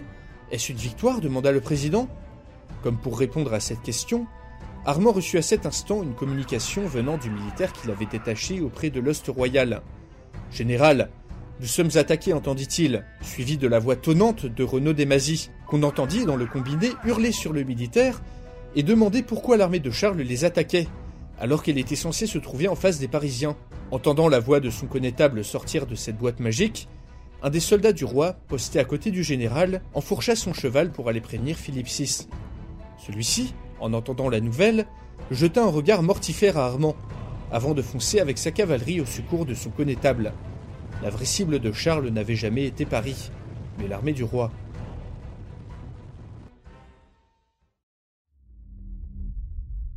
L'odeur de la poudre et de la bataille avait réveillé l'angoisse du président. Aux côtés de son général et de l'état-major, Jean-Marc fut aux premières loges pour assister au total retournement de situation. En face de lui, Armand s'activait pour envoyer du renfort à l'armée de Renaud de Mazy et à empêcher le roi de se faire tuer en lui portant secours. « Non, » se dit Jean-Marc, « le gros de l'attaque est à venir. Je ne laisserai pas Armand dépouiller nos défenses. Je ne supporterai pas un autre massacre de Parisiens. » Sa conscience le torturait assez comme ça, et il n'autoriserait pas la mise en danger de ses soldats. Interpellant son général, il lui fit part de sa décision. Aucun renfort ne devait être envoyé au roi et à son connétable. La priorité revenait à la défense de la ville, et il restait persuadé que l'attaque de Renaud n'était qu'une diversion supplémentaire devant les amener à dégarnir leur défense. Un silence de quelques secondes se fit. Son général le fixa droit dans les yeux. puis insista calmement. Nouveau refus de la part du président. Dans le duel de regards qui s'enchaîna, Jean-Marc peinait grandement à contenir sa peur, son angoisse, les souvenirs des cadavres qui hantaient ses nuits. « Bien, » dit le général, « vous l'aurez voulu. » Atterré, Jean-Marc vit Armand sortir son pistolet de la ceinture pour le pointer sur sa personne. Autour de lui, les membres de l'état-major et les militaires présents avaient tous fait de même. Les gardes du corps du président, à dix contre un, déposèrent vite les armes. « Monsieur le Président, dit Armand, vous n'êtes plus en capacité de diriger l'armée, ni de diriger Paris. Devant l'urgence de la crise, et vos actions absurdes mettant en danger la vie de nos citoyens, je vous suspends dans vos fonctions et proclame un état d'urgence exceptionnel durant lequel l'armée assurera la transition démocratique. » Une trahison, un coup d'État. Il le savait, il l'avait toujours su. Il ne pouvait faire confiance à personne. Ils lui avaient tous menti. Il réalisait soudain qu'il risquait de passer le reste de sa vie enfermé, disgracié, honni par tous, hanté par les regrets. Dans un élan de rage et de désespoir, il se rua sur le général pour lui arracher son arme. Dans la confusion qui suivit, un coup de feu partit, le monde se figea. Jean-Marc Le Mailleux, un grand sourire aux lèvres, les mains pleines de sang, avait réussi son coup. Il ne vivra pas dans l'infamie. Il allait enfin trouver la paix, enfin rejoindre les personnes mortes par sa faute. Dans un soupir, il glissa lentement dans la mort et partit répondre aux questions du petit garçon médiéval qui habitait ses rêves. Mais où diable était son frère? Pourquoi n'était-il pas à la tête de son armée? Charles d'Alençon, en compagnie du duc de Bretagne et du comte de Flandre, observait en contrebas la mêlée d'Anceste opposant son armée aux troupes du connétable Renaud de Mazy. Ces manœuvres de diversion et la complicité de la population locale avaient porté leurs fruits. L'ennemi avait été surpris en pleine préparation. Était-ce contraire aux traditions chevaleresques? Peut-être. Mais Charles n'en avait cure, car pour sauver le royaume de ce Paris satanique, la fin justifiait les moyens. Mais Philippe six demeurait introuvable, alors que l'objectif de tout ce plan était de mettre la main dessus. Heureusement pour eux, seuls quelques soldats parisiens accompagnaient Renaud de Mazy. Ceux-ci avaient bien failli annuler tous les bénéfices de l'attaque surprise en ouvrant le feu sur ses troupes, alors que celle-ci fondait sur l'ost royal désorganisé. Même si l'attaque en avait été ralentie, il semblait que les soldats parisiens ne disposaient pas d'assez de munitions, ni n'étaient assez nombreux pour les contenir tous. Une bataille féroce s'en était suivie, alors que les troupes de Renaud de Mazy devaient résister à deux contre un. Une charge du connétable et de sa cavalerie avait sauvé l'armée royale de l'écroulement. Mais cela ne durerait pas longtemps, car Charles avait plus d'un tour dans sa besace, et réservait une surprise à l'ardent chevalier. D'un geste, il ordonna aux lanciers envoyés par Louis de Bavière d'entrer en lice. La bataille faisait rage depuis de longues minutes. Du haut de son cheval, le fier connétable Renaud de Mazy tailladait la piétaille avec ardeur, furieux de s'être laissé duper, furieux du piètre support de leurs alliés parisiens. Le chevalier combattait comme un lion parmi ses hommes, et était sûrement la seule raison pour laquelle l'armée royale ne s'était pas encore débandée. Pendant que ses soldats tombaient comme des mouches, les inutiles parisiens hurlaient dans leur boîte à paroles. Leurs armes étaient vides, tout reposait désormais sur le dos du connétable. Dans la fureur de la bataille, il put apercevoir une grande troupe de lanciers ennemis accourir dans leur direction. Se préparant au choc, et à sa mort inévitable, Renaud de Mazy fut stupéfait d'entendre les corps de la cavalerie royale. Prenant à revers l'ennemi, Philippe six et sa cavalerie firent leur apparition sous la clameur des soldats et percutèrent la masse compacte des lanciers, pris complètement par surprise. « Le sort tourne en notre faveur », pensa Renaud. Immédiatement, celui-ci prit avec lui une vingtaine d'hommes pour se ruer vers le roi, afin de le protéger de l'ennemi et d'ajouter à la désorganisation de l'adversaire. Mais alors qu'il se dirigeait à toute vitesse vers Philippe et ses troupes, un autre corps retentit. Le nôtre? Non. Celui-ci provenait du camp ennemi. Un signal. Soudain, les piquets bavarois s'écartèrent pour laisser place à une dizaine d'hommes cachés parmi eux, portant dans leurs mains, à la plus grande horreur du connétable, des canons portatifs parisiens. Dans une succession de rafales très imprécises mais tout de même mortelles, la cavalerie de Philippe fut arrosée d'une pluie de balles, qui fit paniquer les chevaux et faucha plusieurs chevaliers. Le destrier du roi, alors à la pointe de la charge, s'effondra, mortellement touché. Renaud hurla et se rua au secours de son souverain. Les premiers coups de feu avaient grandement surpris Yanis, dont la compagnie de mercenaires venait d'être envoyée au secours des piquets bavarois. « Putain de merde », pensa-t-il.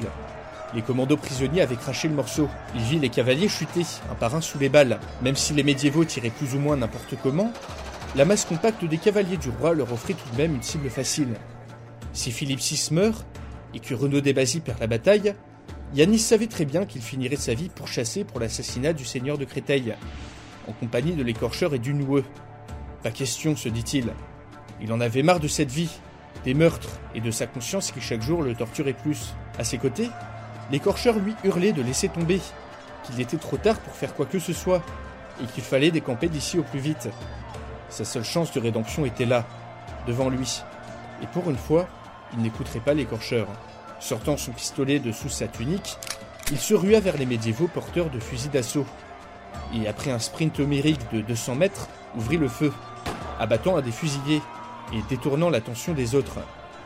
Yanis ajouta au chaos en tirant le reste de ses balles, faisant reculer les piquiers manifestement incapables de comprendre d'où sortait un diable pareil. Plus de munitions. Yanis jeta son pistolet à terre, épuisé. Alors que les porteurs de fusils d'assaut le mirent en joue, un hurlement retentit derrière lui, et les canons changèrent immédiatement de cible. Le roi, il faut sauver le roi. Maudissant l'adversaire tout en chargeant, Renaud de Mazy arrivait en vue des ennemis aux canons portatifs, bien décidé à les pourfendre. L'espace d'un instant, dans l'agitation, dans la confusion de la bataille, il se rendit compte qu'il avait grandement distancé ses hommes. À sa grande surprise, il aperçut devant lui le Parisien qu'il avait croisé lors de sa fuite de Flandre. À sa vue, Renaud hésita une seconde, une seconde de trop. En face de lui, un éclair suivi d'une détonation retentit. Ouvrant grand les yeux tout en tombant de son cheval, le fier connétable se rendit compte que son armure avait été déchiquetée par une rafale de canon portatif. Chutant brusquement, il put voir, avant de mourir, Yanis le regardait fixement, le visage décomposé, tandis que dans ses oreilles résonnait un étrange bruit de tambour. « Y a pas à dire, ça a grouillé de monde en contrebas. » Il était temps de mettre fin à ce bordel. Armant sa mitrailleuse M cent trente-quatre Vulcain, le maréchal des logis-chefs Christophe hurla au pilote de l'hélicoptère de se fixer en position stationnaire, au-dessus du champ de bataille. Le général leur retransmit directement les indications des militaires au sol. Ils devaient viser en priorité les piquets bavarois, soit la grande masse d'hommes hérissée de lances. Aussitôt dit, aussitôt fait, et dans un bruit monstrueux, les deux mille coups de feu par minute de la mitrailleuse s'abattirent sur les soldats germaniques. Un hélicoptère ? Il restait encore des hélicoptères ? Abasourdi, Yanis fut incapable de bouger lorsque l'engin volant fit son apparition. À sa droite, l'écorcheur et le noueux lui faisaient signe de le rejoindre. Yanis, mis dans un état second par la fièvre de cette bataille improbable, les fixa sans rien dire et vit ses compagnons d'infortune s'enfuir en courant. Derrière lui, les médiévaux fixaient tous l'hélicoptère dans une attente craintive. La bataille semblait suspendue dans le temps. Yanis eut à peine le temps de tourner les talons pour courir, qu'il fut coupé en deux par la première rafale de mitrailleuse.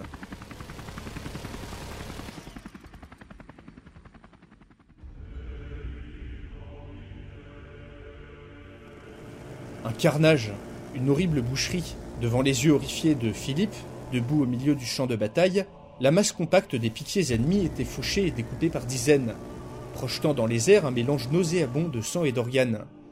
Cette arme parisienne était encore pire que tout ce qu'il avait pu voir. Elle tombait du ciel comme un châtiment divin, comme un éclair impossible à arrêter. L'ennemi n'avait aucune chance, aucune. Au rythme où les têtes tombaient, Charles n'aurait plus d'armée en moins d'une heure. Terrifiés par le massacre des Bavarois, sans nul doute les meilleurs soldats de l'armée de Charles, ces mercenaires se débandaient un par un. Partout, le front s'écroulait, et l'armée royale reprenait le dessus. Le tonnerre se tut enfin. Le nombre de victimes était incalculable. Les piquiers restants étaient tous blessés ou en fuite. On procura un nouveau cheval à Philippe six. Sa cavalerie était en piètre état, mais il fallait entamer la poursuite, et ne surtout pas laisser son frère s'échapper. Alors qu'il allait sonner la charge, un bruit de galop résonna derrière eux. Craignant une nouvelle ruse de Charles, le roi eut la stupéfaction d'apercevoir la cavalerie de la garde républicaine charger les fuyards. Du haut de leurs chevaux, vêtus de leurs saillants uniformes, les gendarmes munis de leurs plus belles épées taillaient en pièces les mercenaires, alors que Philippe six ordonna à sa propre cavalerie d'engager la poursuite. La bataille était gagnée. L'armée royale put enfin clamer sa joie dans un concert de hurlements. Mais des deux côtés, l'engagement avait été traumatisant. Les blessés et les morts se comptaient par milliers. Au sortir de cette sale histoire, de nombreux comptes étaient à régler.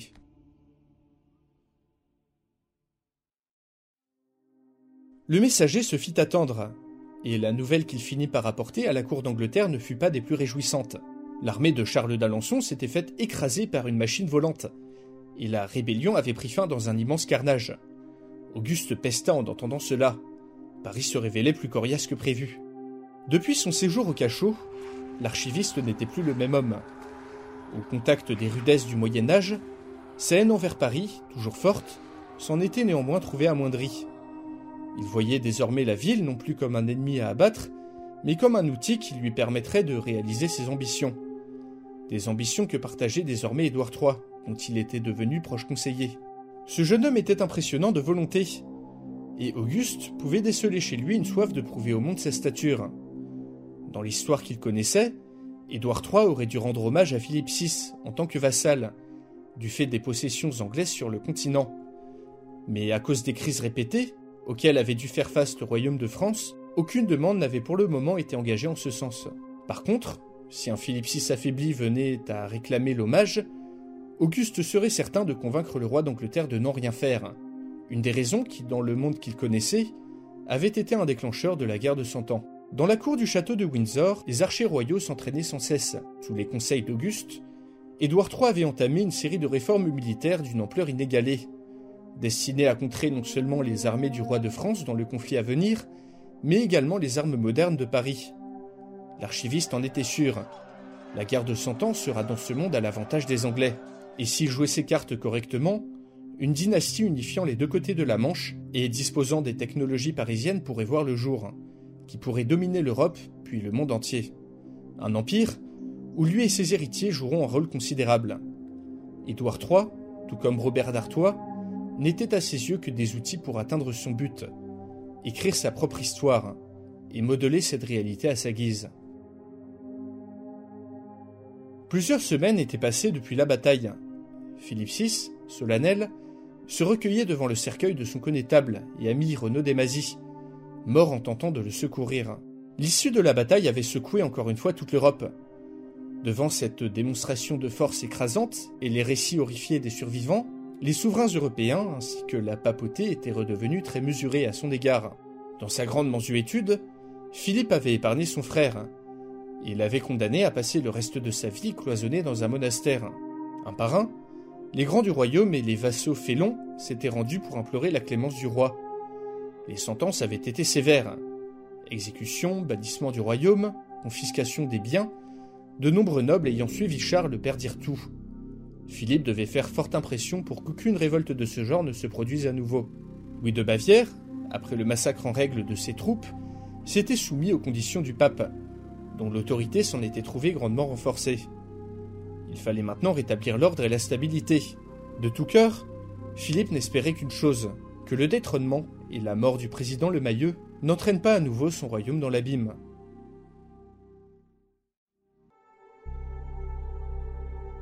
Quelque part au sud de Paris, Antoine Pichard contemplait la fracture très nette entre les bâtiments modernes et le monde médiéval. La vision des immeubles coupés par la vibration était toujours aussi surprenante. Au pied d'une ruine de fast-food, des Parisiens et des médiévaux s'activaient pour donner vie à la fameuse ceinture agricole, qui devait nourrir Paris et ses environs. Les médiévaux apprenaient vite, et la communication auparavant difficile ne représentait plus aujourd'hui la difficulté principale.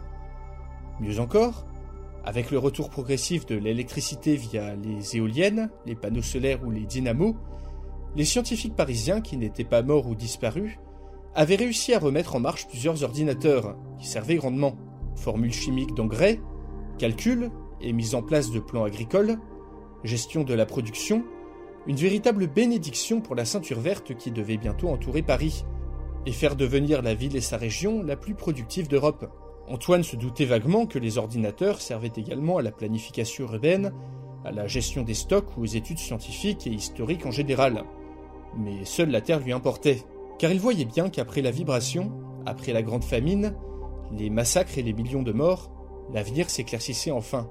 Les agriculteurs avaient été surpris de constater qu'à cette période du Moyen Âge, les terres cultivables manquaient bien avant leur arrivée. Mais la productivité qu'apportaient les techniques modernes faisait plus que compenser. Chaulage, fertilisation, complémentarité élevage-culture, nouveaux instruments, nouvelles variétés de fruits et légumes, moissonneuses à cheval. Sur les parcelles de test, les nouvelles techniques avaient décuplé la productivité des champs par vingt et grandement impressionné les paysans médiévaux, qui maintenant venaient en masse aider les Parisiens à travailler la terre, en échange d'une partie de la récolte.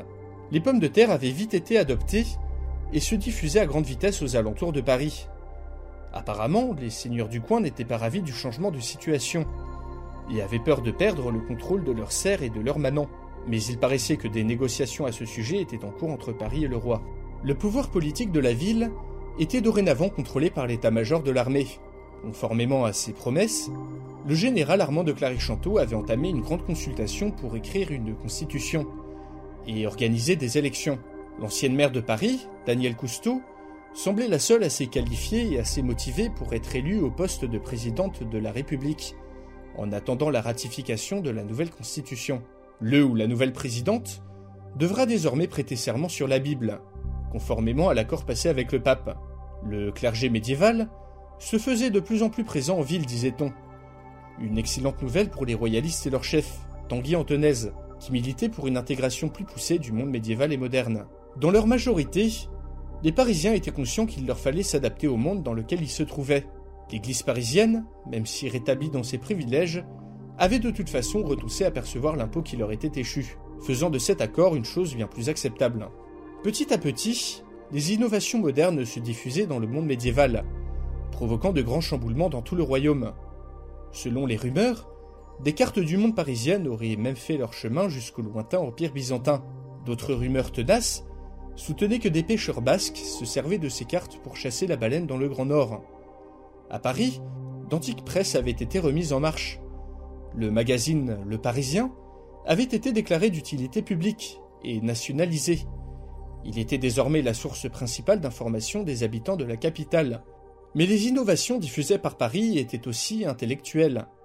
L'astronomie, la biologie et les mathématiques modernes étaient étudiées en secret dans de nombreuses universités, malgré les interdits de l'Église.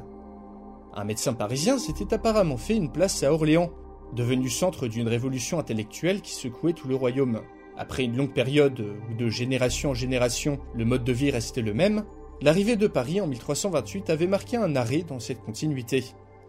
Les changements à venir allaient être monumentaux. Après une bonne journée dans les champs, au contact de la vraie vie, Antoine se sentait revigoré. Dans cette société, les agriculteurs étaient enfin reconnus à leur juste valeur. Même s'il savait qu'il ne ferait jamais le deuil de sa famille, restée au vingt et unième siècle, il se voyait être heureux au Moyen-Âge, au milieu de gens simples, que la civilisation moderne n'avait pas encore corrompus. Au même moment, dans le village de Le Mesnil-le-Roi, à l'ouest de Paris, un paysan nommé Pierrick s'en était retourné chez lui, et depuis plusieurs semaines, avait enfin réussi à capter l'attention de ses voisins grâce à ses grands discours pleins d'aventures et d'idées nouvelles. Pierrick en était maintenant persuadé, c'étaient les idéaux parisiens, et non plus les objets magiques, qui allaient le sortir de la misère et de l'oppression.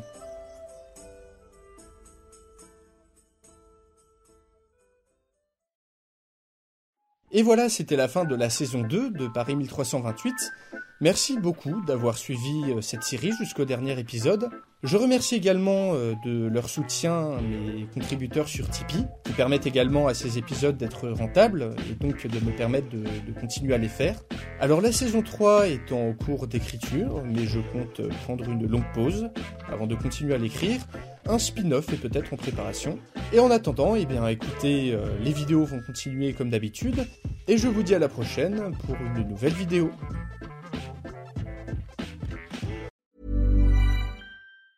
Hey, it's Danny Pellegrino from Everything Iconic.